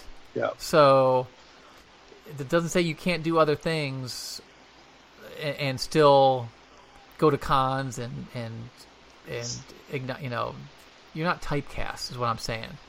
Right. So when you and you'll see David when you watch the season three of Lucifer, it, I mean, it's great. It's- he's great. He actually, and I said this before, and I think I posted this on our on our site. Is dude, he could be the Kingdom Come Superman. Oh, he looks like the Kingdom Come Clark from the farm with the grade, you know, the, enough of the gray in the beard and mustache, and he's, I mean, he's built. So Well, uh, there was that. He was in that movie with Kevin Costner, where Costner is a GM for a football team. Uh, The fucking names left my head. I, I think I've seen it once, but uh, Tom Welling plays the the star quarterback of the team. And when I first saw it, I mean, obviously, you know who fucking Kevin Costner is. That's draft you know, day. draft day. That's it. Uh, Tom Welling comes out, and I'm like, holy shit, that is like if he went to audition for Superman, I would give him the fucking role. And then I realized who it was. I think in the credits it was like Tom Welling. I'm like, whoa, what the fuck? So I think more than ever, especially now, especially with the way he looks now, that his that dude is easily fucking Superman in anything you can put him in. I and it it would be nice for him to kind of re-embrace that because I think he could nail it now. Oh, 100 hundred percent. Absolutely, absolutely. So, um, but then the other and then the other thing I read is about on Arrow that he's going to play uh, six or eight different versions of Oliver Queen in this crisis, in this crisis. So I'm wondering, do they is one of them? Do they dare do the Robin Hood hat with the mustache goatee and the white eyes? Like, do they do the classic one? do they? Oh, they should. I mean, oh my god, that would make me so happy. Yeah, I heard. I heard every episode of Arrow was going to take place somewhere different. Like, and so I really do hope it's multiverse Arrow, and they fucking. Oh my god, you, do you understand how excited I would be to see fucking to see Stephen Amell in the fucking Robin Hood hat with the oh my god. Well, that would, it, it, that would that would be even I'd be even more of a fist pump moment than a few seasons ago when he did the boxing glove arrow in a perfect Yes. scene. I'm like they did it Yes. and they did it great and they did it perfectly. So Yep. yeah. Oh man. Oh dude. Yeah. Uh, this this will be good. This this I have a really good feeling that they're gonna send this series off in an awesome way. Yeah, I Uh, and I so, hope, too. and I hope the one thing I do, I, I know from the last crossover, uh, you know, with the monitor, and you know, he kind of made the deal. So there's there's talk of instead of the Flash and Supergirl dying or sacrificing themselves like the comics, it's going to be Superman, the Tyler Hoechlin Superman, and Arrow. So if Yeah. uh, if they're going to do that, I hope they do it original. You know, do something interesting and original, and throw some twists into it. Um, but uh, yeah, I'm I'm I'm really excited about it. I mean, I think that I, if I'm not mistaken, they may about to be wrapping up their their their filming because it's only eight episodes. You know? Yeah, yeah. That would make sense because they probably go on. That's enough to go. Wait, eight. So it's September, October, and then you get your kind of mid-season break. That'd be your, about the time you get your winter break. So yeah, they might be wrapping up pretty soon. Yeah. Because it's what what they it's going to premiere in early October, uh, and that Yeah. leads right into it leads right into this crisis. So Yeah. it, will be done. It'll be done before you know middle of January, and then Yeah. I think, and then I guess is that and then after that is that when Batwoman? Does that, does that Yeah, because it- that? I think so because I I think you'll you'll be it'll be taking Green Arrow or Arrow's spot because Arrow will be done after Crisis. Okay. I think that's right. It's not like we have the internet or anything. to Yeah, look I it know. up, but Yeah, so. and then and then uh, and then I, I still I still have not finished Black Lightning and uh, no, I haven't either. yeah, unfortunately, yeah. I mean I'm, I think I'm halfway into it and uh, not as good as season one, but still solid. yeah, Uh, and then again, Legends. I don't think I've seen one episode of this last season. There's too there's too much I stuff. think There's just too much stuff to watch, and it's just yeah. I don't know. And Legend just is hasn't been that solid. I, I don't think that I I've seen a I think the first three episodes of last season's Legend, and I'm kind of not a fan of Constantine being part of that group. Um, doesn't really make sense. Kind of feels like they're reaching for storylines to include him. So just kind of it out of all the shows, I think Supergirl's one I watch with my wife. So even if I was done with Supergirl, I couldn't be done with Supergirl because my wife still watches it and still likes it a lot.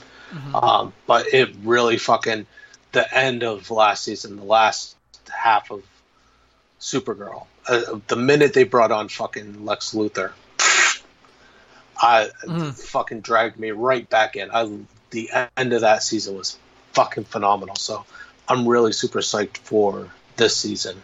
Um, and again, the end of last season for Flash really picked up too. So I'm really excited for the CW shows coming back, especially leading up to Crisis. We never thought Lenny Luthor could pull off Lex Luthor, right? no, no, never. I never, not once. The minute it was announced, I think me and both Joe both fucking let out a collective groan.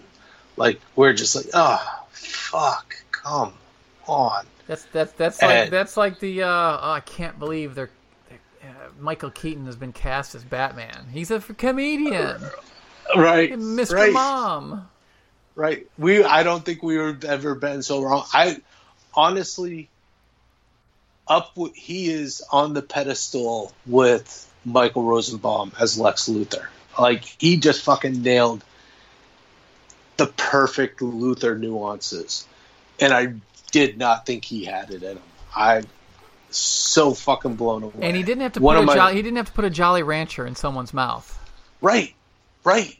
Oh my god! Like, honest, honestly, up there as far as Lex Luthor portrayals. Like, you, you have Gene Hackman, you have fucking uh, Michael Rosenbaum, and and Jon Cryer is right there with those two. I I cannot fucking believe I'd say that, but unbelievable job.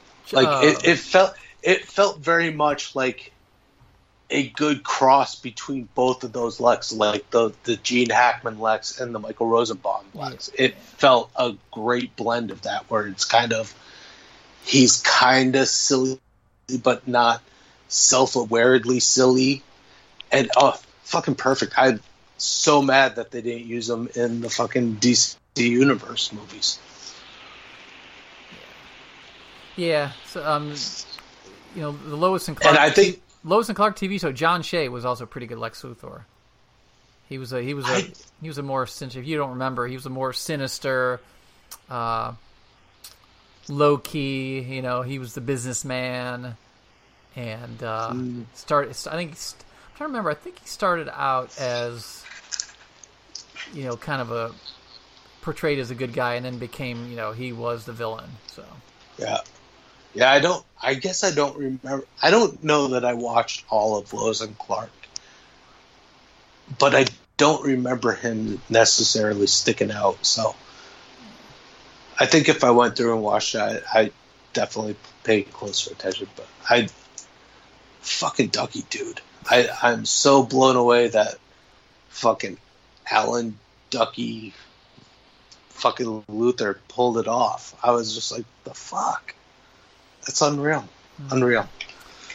And hopefully he's back in Crisis too, because you did like I honestly thought they fucking killed him off at the end of Supergirl. I was like, holy shit! And the fucking monitor brings him back. So we'll fucking see if he's in Crisis. That'd be fucking awesome. Yeah. Well, before before before we get into this uh, a ton of this Marvel stuff, and people will learn this, I have three dogs that I have to let out. So let's uh, let's Take ta- yeah, let's break. take a quick break, and then we'll come back and we'll talk about all the Marvel goodies and and Disney Plus stuff Ah. from from Comic Con. Perfect. All right.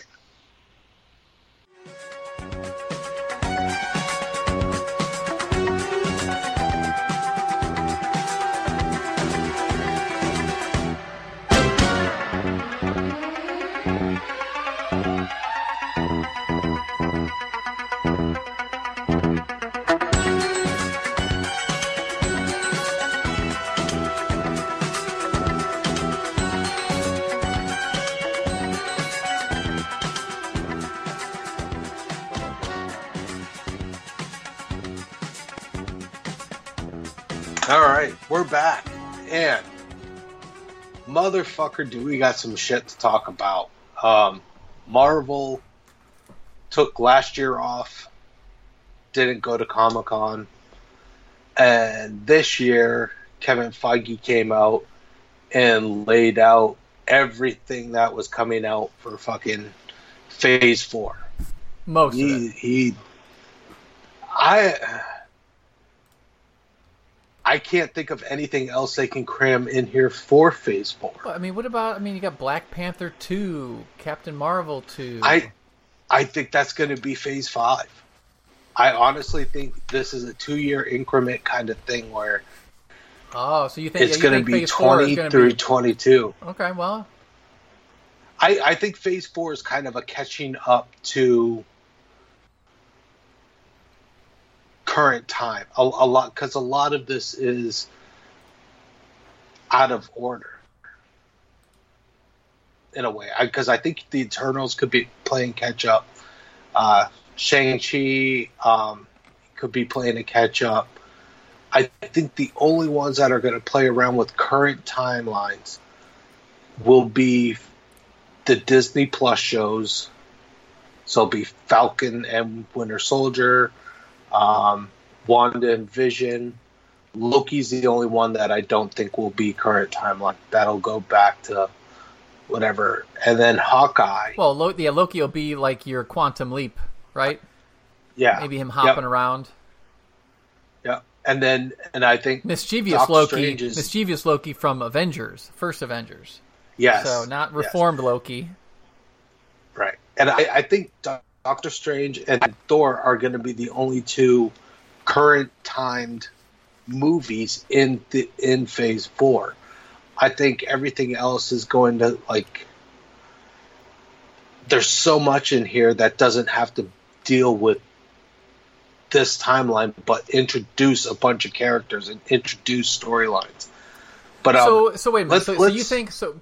So you think so at the at the end of this phase four, it'll be it will kind of set up like Thanos was at the end of Avengers. That'll Yes. kick off Phase I- Five, and then that, then they're going to build on another big world building thing. Maybe get Fantastic Four involved and things like that. Yeah, I, I think what they'll do is, I I think that's exactly right. Where end of Phase Four, you're going, you're you're going to end with Thor: Love and Thunder, and it's going to be the last of the. It, it it's going to be the launching point for how everything's going to move forward. I think you're going to find out who the big bad is. I think of overall. Um, That's well. That see, that's kind of cool because then that Thor becomes the. I mean, that's like he's like the cleanup hitter of this phase, Mhm. and that'll be the And- last and- thing we see maybe before Phase Five, and that will set Right. up the groundwork to. but some, I, I, I think Phase Five is, I because Blade's been confirmed that there is going to be the start of Phase Five, but I think that's the right way to do it. Whether it's a TV show or a movie, it kind of gives you that grounded, Earth-based story that can kind of set up where everything branches out from. You can start doing current timelines with this. So I I wouldn't be surprised if a lot of this phase 4 is kind of just a slow build up introducing characters and kind of getting everyone caught up to current time because by the time you hit phase 5 you're going to be where they are at the end of Endgame. So, timeline wise, and I think it'll work itself out that way.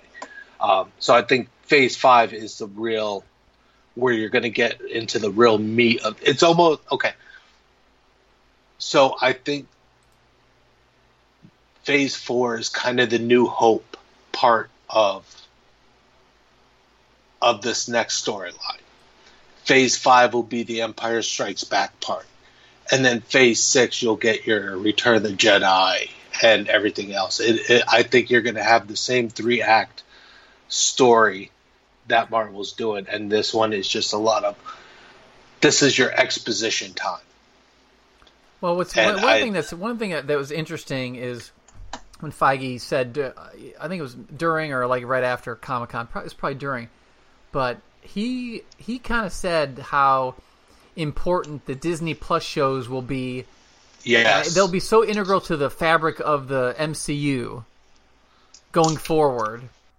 and Yep. which is which is very smart because you now you now have the highest grossing movie of all time, and you have these all these these other Disney Plus shows which are just going to guarantee the people who I mean I'm going to subscribe anyway. It doesn't matter, but Oh, yeah. but it's like oh, I gotta see the Falcon and Winter Soldier. I've got to see you know the WandaVision show. I I you know does does she Well, you know does does she bring back Quicksilver? Does she is it you know it's just a lot of a lot of interesting uh, questions come about. Yeah, and I, and I, I mean, even to the point where the fact that Wanda plays such a big role in Doctor Strange and the multiverse madness, that she said you really do have to watch that show to lead into that movie. So I'm like, God damn, they they really because I think I think they're doing it right. It doesn't it feels like the amount of stuff that you should have for this first phase.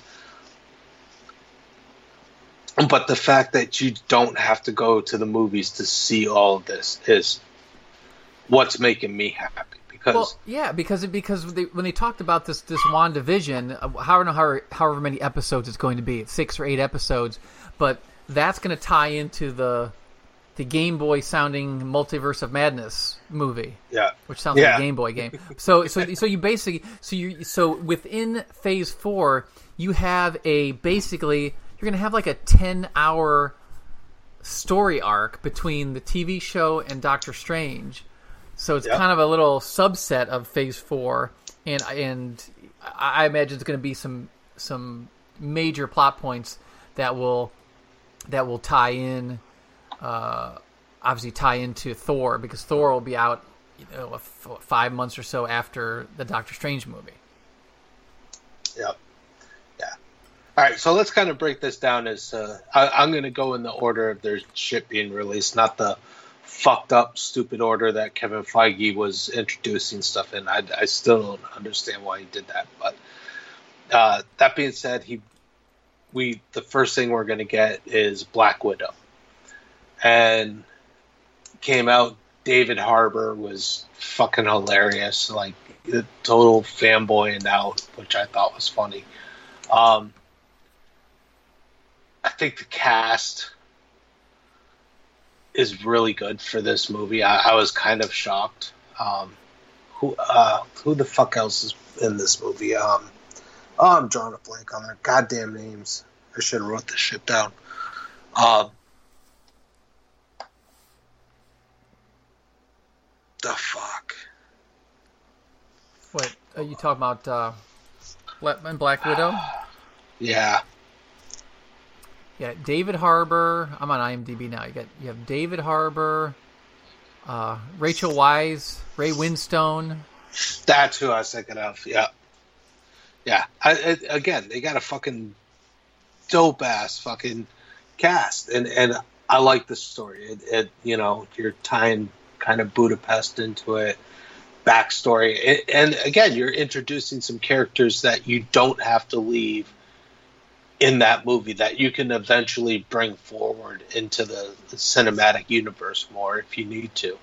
Um, because I know one of the one of the people's playing Yelena, which like kind of melds into like the Dark Avengers and stuff storylines, and and you can kind of move if, if Scarlett Johansson is no longer going to be Natalie, you can use Yelena, who's kind of a Black Widow character in itself, and it replaces Scarlett. Um, so I, I'm psyched, and the fact that they, you know, they're like Taskmaster, Taskmaster, fuck, Taskmaster is the villain for this movie, which I love. So, um, I'm down with that. I can't wait to see the the first trailer for it. Um, Yeah, from the des- A from little the descrip- late. Yeah, from the description with the fight scene, it's you know they're talking about a mix between like stuff from Winter Soldier, you know stuff from Jason Bourne movie, you know then you got a motorcycle chase that's kind of like from Mission Impossible. So, yeah, I think uh, I think it's uh, I think this has the potential to surprise some people. You Yeah. know, and and hopefully it's very successful, I, and I think it will be. But uh, I mean, Jesus, it's only uh, oh, uh, what May, right? So we're- we're less than a year. May. Yep. Yep. It's getting there, and then we're gonna get my my one of my favorite duos in the MCU now, uh, Falcon and the Winter Soldier. Um, I'm fucking psyched for that. It looks like Baron Zemo with the fucking purple ski mask look is going to be all about the villain. I'm fucking psyched for that. I'm just like, yes, nail the fucking comic book look. I'm fine with that. Um, a little Daniel Bruhl message. I wish they would have shown it on the panel. I wish they would have just left it in there. It would have been cool. Um, Anthony, no, Anthony Mackie. a- Anthony Mackie said he's been fitted for cap suits. Yep. And uh, you know, it's one of those things where I'm just psyched to see because I love their interaction together. I think they play really well off one another.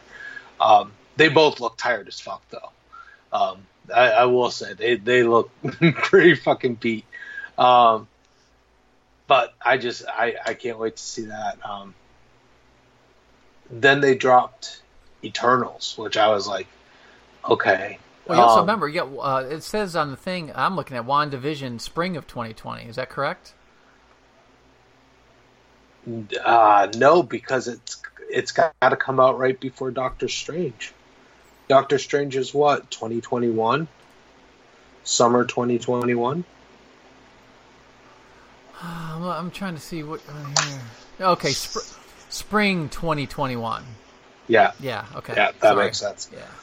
So yeah, then you get um after Falcon and the Winter Soldier, uh, you get the Eternals, and I hadn't really been paying attention to this. I I knew that it was being made, but I again I was just kind of one where I was just like whatever, uh, you know, once it gets closer, I'll be more interested in.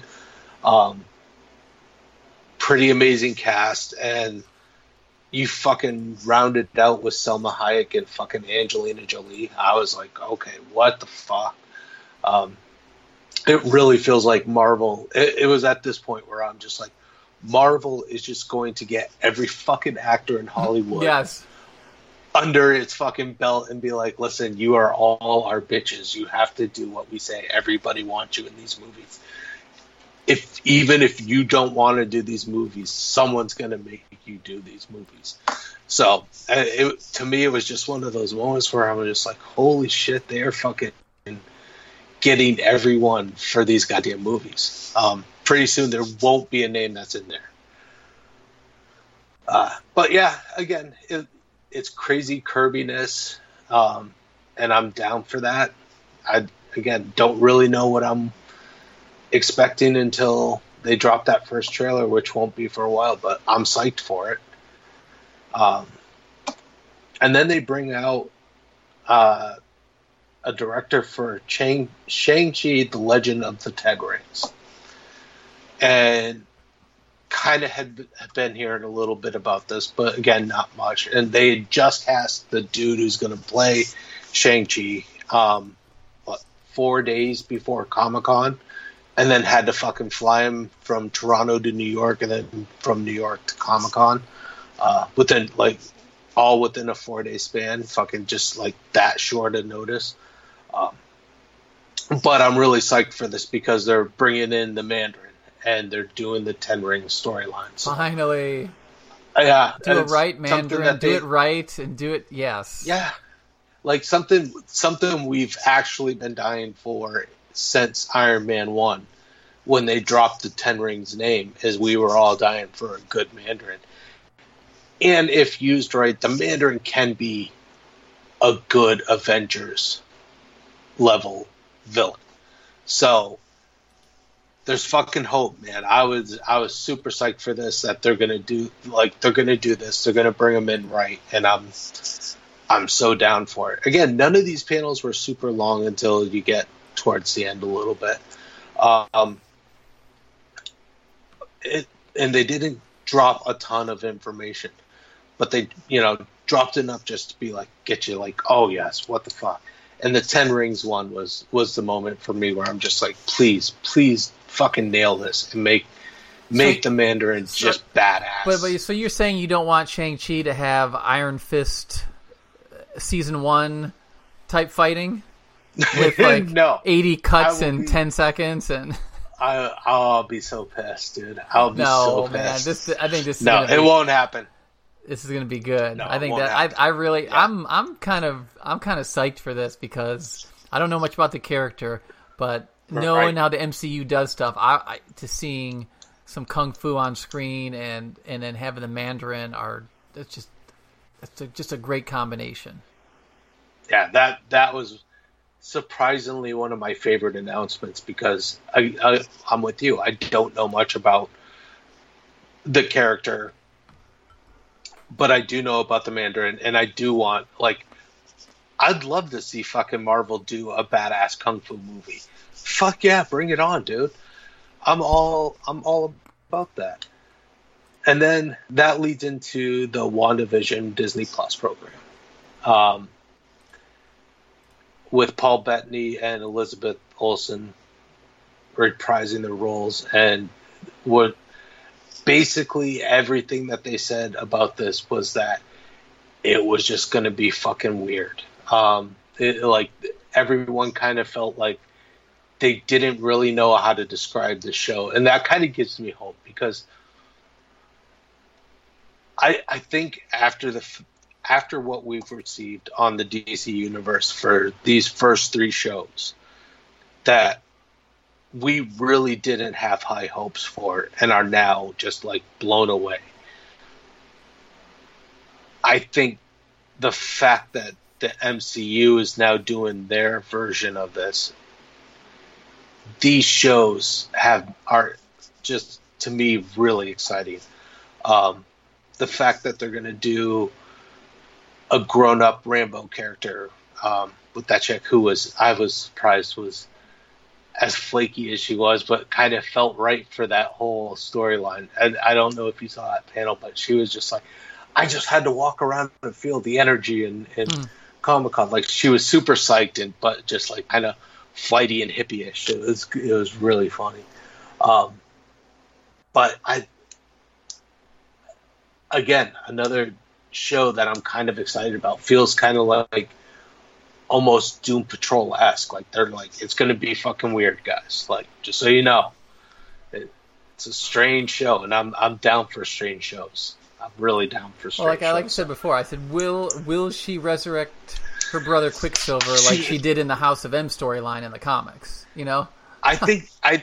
uh, And, and that being said, I think doing a kind kind of House of M storyline leading into Doctor Strange is pretty smart, um, because you have the chance to kind of show her at her full power at this point. yeah, I and the fact that like she's already been one of the strongest of all the Avengers, and she's only been in what three films, four films, maybe.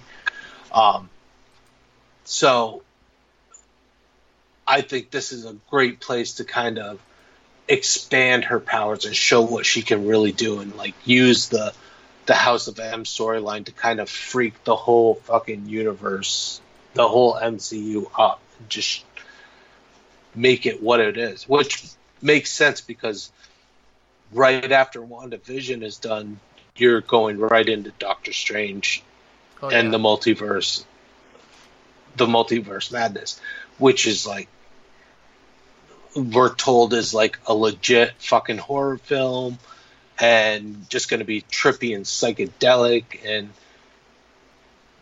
that makes sense um, especially with eh, if you're going to do it this is the character to do it with. And the fact that you're bringing in wanda makes sense to kind of grow your your universe.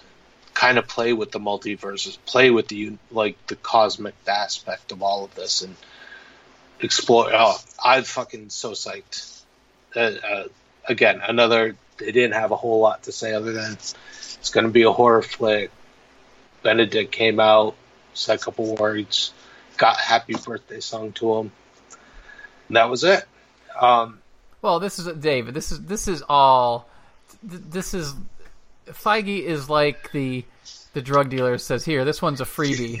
Right? That's all they're doing. They're just getting everybody everybody addicted to the next phase. Like, oh my god! So now, Yes. now when you know D twenty three comes up or something, where they can, you know, they're gonna release more. Uh, I just saw today that uh, I think the something from the Black Widow uh, movie is going to be in the Endgame uh, Blu-ray release. Oh, really? Yeah. So things like that. Nice. We'll see. So after Doctor Strange, we get uh, another Disney Plus show, Loki, which again, fucking Tom Hiddleston comes out and that. I don't think there's another studio that does better with its casting than the MCU. Um, they just get the characters right. They get the character. They make the actor's personality such a part of who they're playing, and I can't think of anybody else as Loki now. I, I never will. You know, it's it's perfect casting. Uh, he has the best smile for Loki, and it, you know, just you you were right. It sounds like it's going to be kind of a yeah quantum leap kind of show. You know, Loki right after he what do you say? This is Loki. The last thing he knows, or last thing that he knows that's been done to him is being Hulk smashed. So this is you're you still have a pissed off evil Loki. Um, so I'm so psyched for that, especially after the fact that they've kind of made him an anti-hero in the last, you know, Oh, last yeah. half of the phases. So you Oh, know, yeah. it, it, it'll be nice to kind of get back to his really evil ways. I'm, I'm so psyched for that. And, and, and hey, man, and there's no there's no uh, discounting him from being somewhere in the, the Thor: Love and Thunder movie. That's very true. That's very true. Holy shit. Good call. So I we'll, didn't even think of that. we'll see.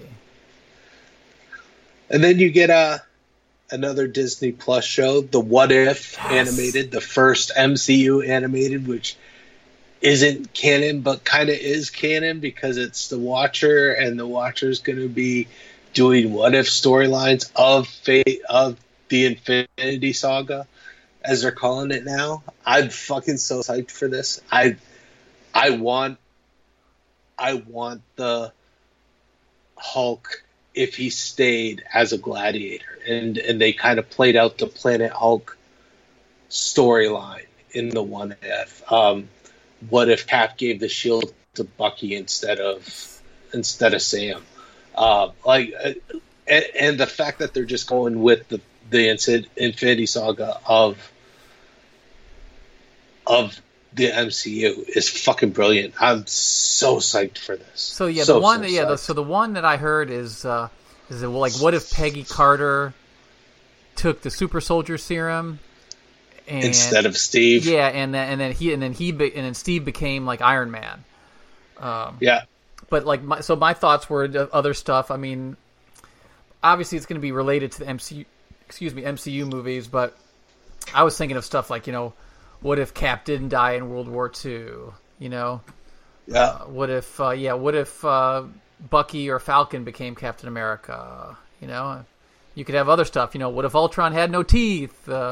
What if what, what if what if Quicksil- Quicksilver did see that coming? You know, I mean, you Right. could. But I, I think it's very smart to tie it into the movies that people already know, so they know what happened, so you can just tweak it. And uh, the only thing that concerns me is Marvel does not have a great track record with, with animation. No, they do. That I so I need to see I- what the animation is. is. It all going to be in the same animation style, or is it going to be different each one? What have you? I will say that some of their early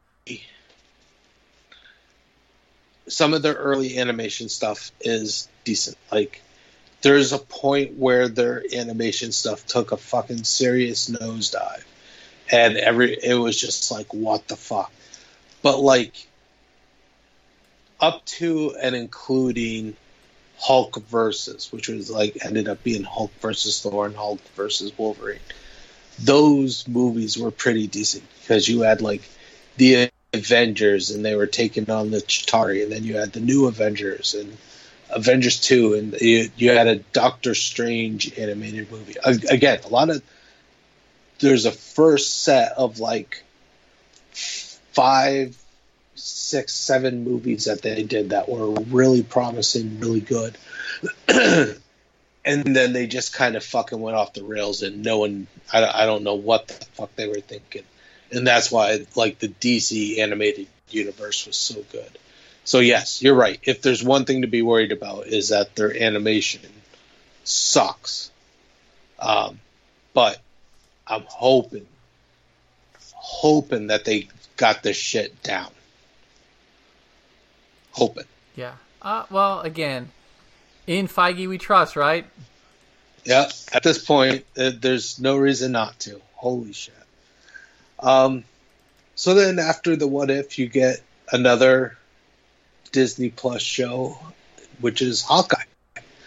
Um, and from the description of this, it sounds like you're exploring Hawkeye as an Avenger, as a person who's a superhero, no special abilities, just a regular guy who's extremely talented, who fights with superhuman people. And it sounds like he's going to be training Kate Bishop to be the next Hawkeye. So, fucking, again, another one I'm super down. He looks super pumped, super happy to be doing it. So, that makes me excited.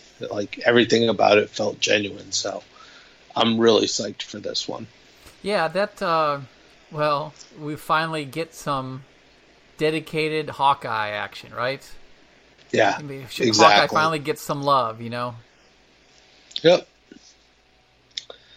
And then after that, uh, you get Thor: Love and Thunder, which you know, I obviously had heard the news before the panel that what was going to happen, but as you're watching the panel and no one really knows, it's really funny to watch because they're, you know, they're they're kind of going over what could happen. Thor, uh, Chris Hemsworth and Taika Taika Waititi are fucking around on stage, and and uh, Valkyrie looks happy. I can't fuck. Tessa Thompson looks. Mm-hmm super happy to be there. She's got a huge smile on her face. Looks like she's having fun.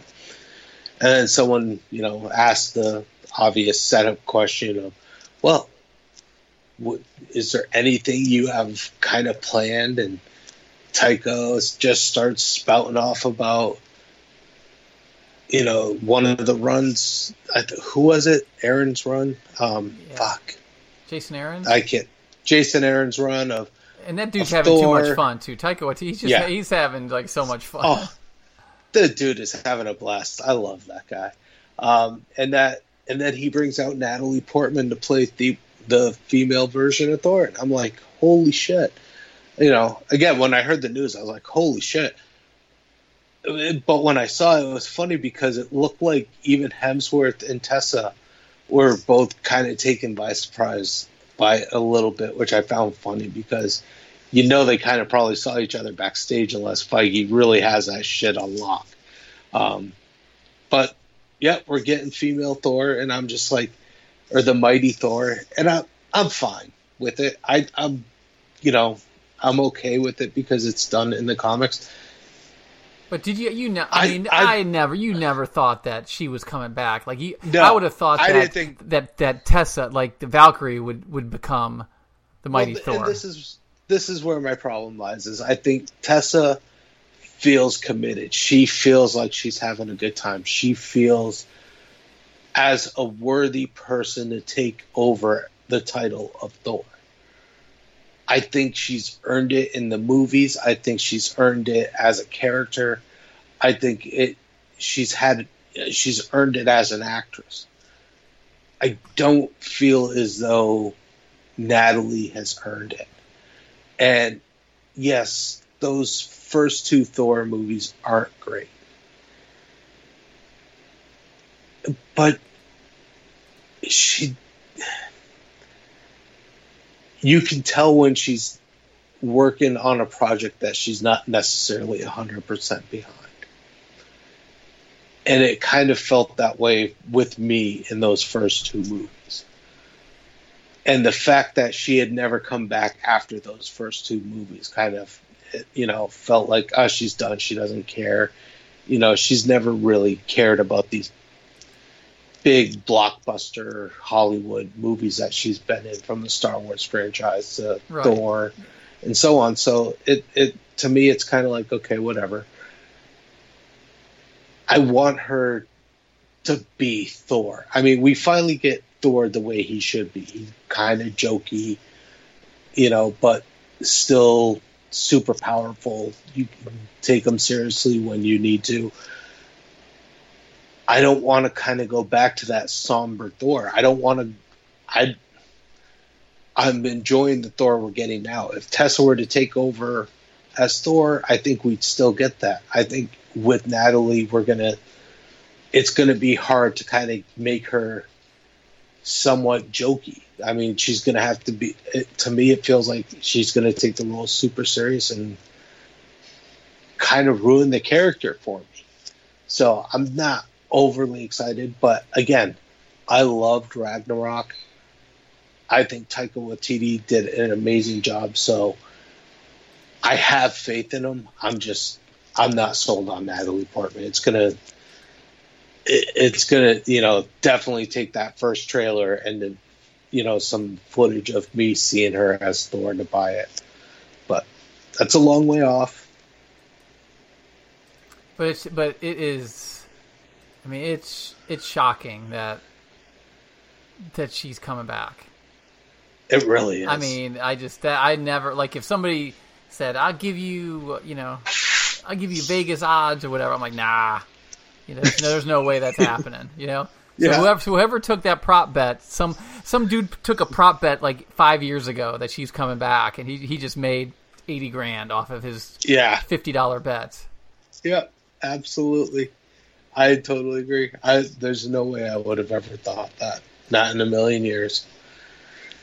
So then they're they're wrapping up the panel and they're everyone's where because they ended up doing Black Widow as the last one that they brought out. And had hats for everyone in the audience and we're doing this big selfie and everything else and then they're like, "Oh, we have one more thing before we take this selfie picture of everyone in the crowd and uh call out Mahershala Ali and aren't really saying what he's doing. He goes, "Oh, I see you have your own hat there," and he's like, "Yeah," and he puts it on, and it's a fucking Blade hat.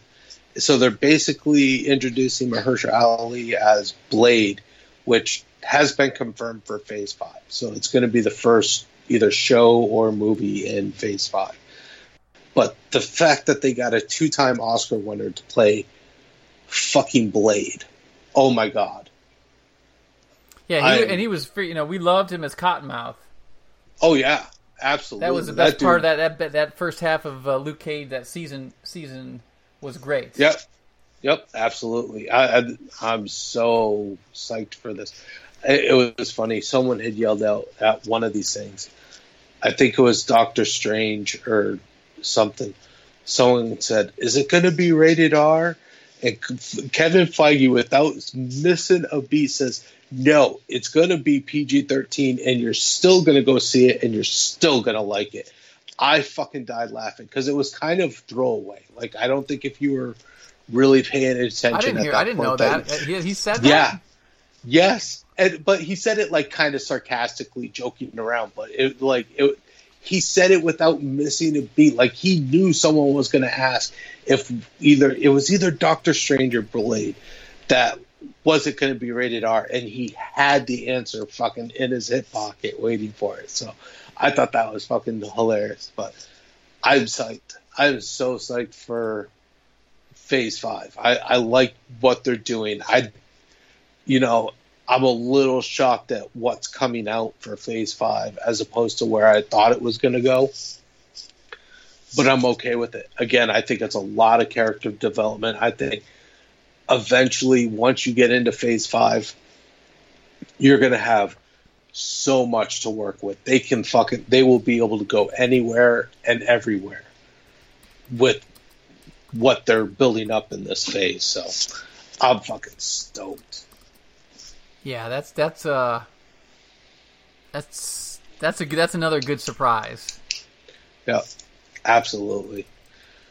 So what's uh what's your general thoughts of, for Comic Con 2019? What did what did you think of it overall? I, I thought it was great. I I even though you know I'm a huge DC fan and uh, Mm-hmm. there wasn't a ton of DC stuff there, I thought the the the breadth of stuff that we saw, uh, starting out with the Top Gun trailer, and then Picard, and then you know. Uh, the stuff about we heard about you know the crisis crossover and they kept kind of slowly spilling those things out. Oh, okay. Well, this person's coming back now. You know, now uh, he's going to be he's going to be Superman. Uh, no, he's going to be Kingdom Come Superman. You know, then the Watchmen trailer, all that. So I, I mean, I get if I'm going to rate this this Comic Con, I give it a Jedi. I thought, I thought every everything except that Witcher Yep. w- uh, was was was compelling, was interesting, um, and uh, yeah, I mean, it's just I, I think a good it was a good mix about everything.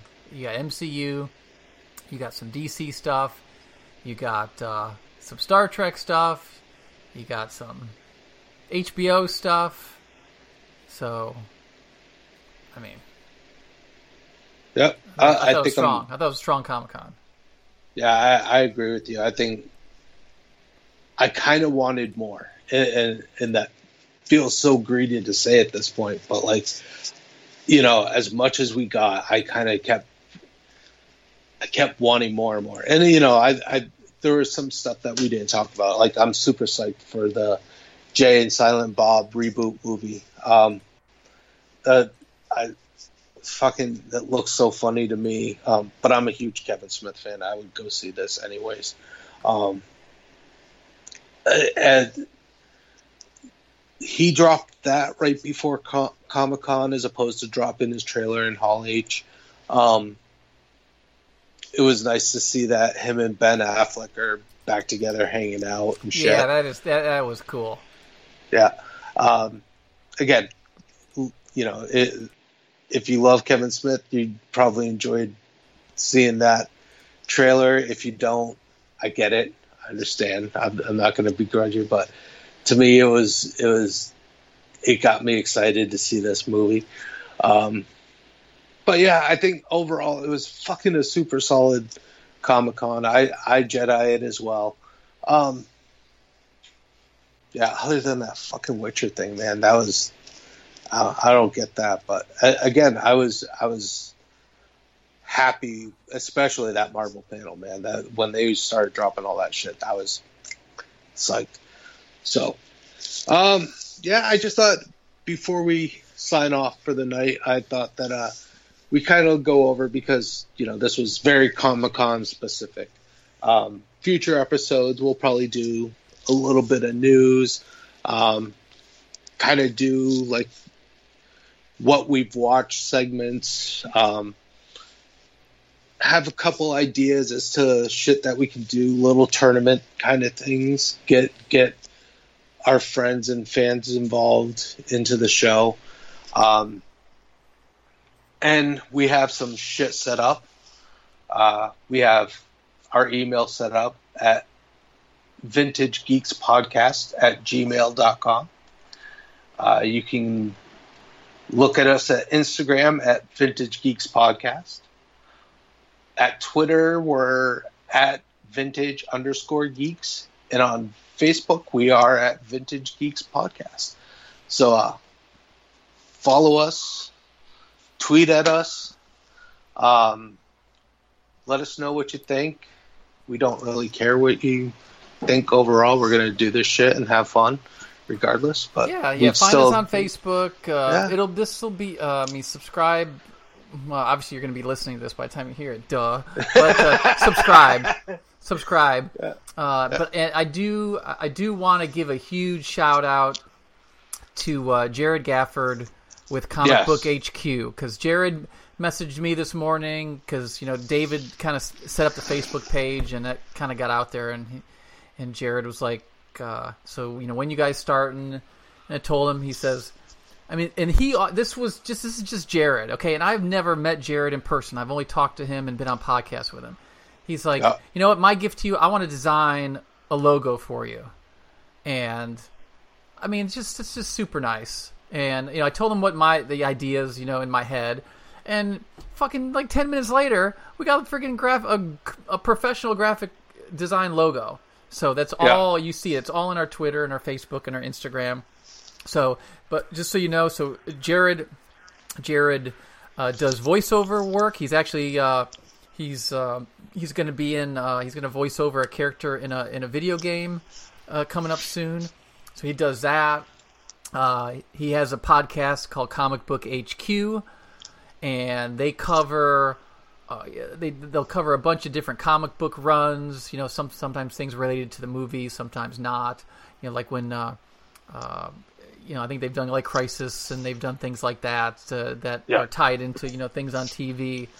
So definitely follow him. It's again at it's Comic Book HQ, Jared Gafford, and uh, appreciate that. I also want to give a shout out, and they had asked me to be on the show tonight, and I said I can't because we're recording our show. But th- there's a brand new uh, podcast about the upcoming Picard series, and it is from uh, with uh, Rebecca and Brooke, and it is uh, the Picard cast. Nice. So, so the by the time ours is up, theirs is probably going to be up. So look and and find that, and uh, you know show them show 'em some love and support. So Yeah, absolutely. And you know, again, we are all over Facebook. We're we're in the leftover army with you know. We're both huge fans of PCL. We interact with them. Um, Dan Ramirez and the guys and, and and Steve Hudson at Heroes of Noise. Um, so yeah, we're you know we love all these guys. They, everyone's been super supportive of us been super psyched to get back and record with Joe again. It's, it's been too long. yeah, it has. And if if you out there, if you guys really want to go down the rabbit hole, we had a hundred and some twenty some episodes of the Supercast. So Yep. don't start at episode one. Maybe start at like seven or eight. Uh, Yeah, I don't know what episode did you did you start on, David? Do you remember? it was pretty early. It was, Okay. I think, within the within the teens. I think okay. I was Yeah, pretty I- I early think on. I think so too. So yeah, Yeah. so that that's still that's still out there, but uh, but yeah, yeah, and it, it's it sounds like Jordan's still going to be doing stuff. Um, he's still using the page on and off. Uh, he he was pretty psyched over the the con this year as well. I saw him posting some stuff, especially about the toys. Um, I think Jordan will always get back on there and and post. So keep following that, and and I'm sure eventually we'll get the band back together and do some shit together again. Yeah, absolutely. Yeah. So yeah, uh, that's all we got for you tonight. Until next time, I hope everyone has a good good space of time in between. And to my daughter, love you, loser. End of line. End of line.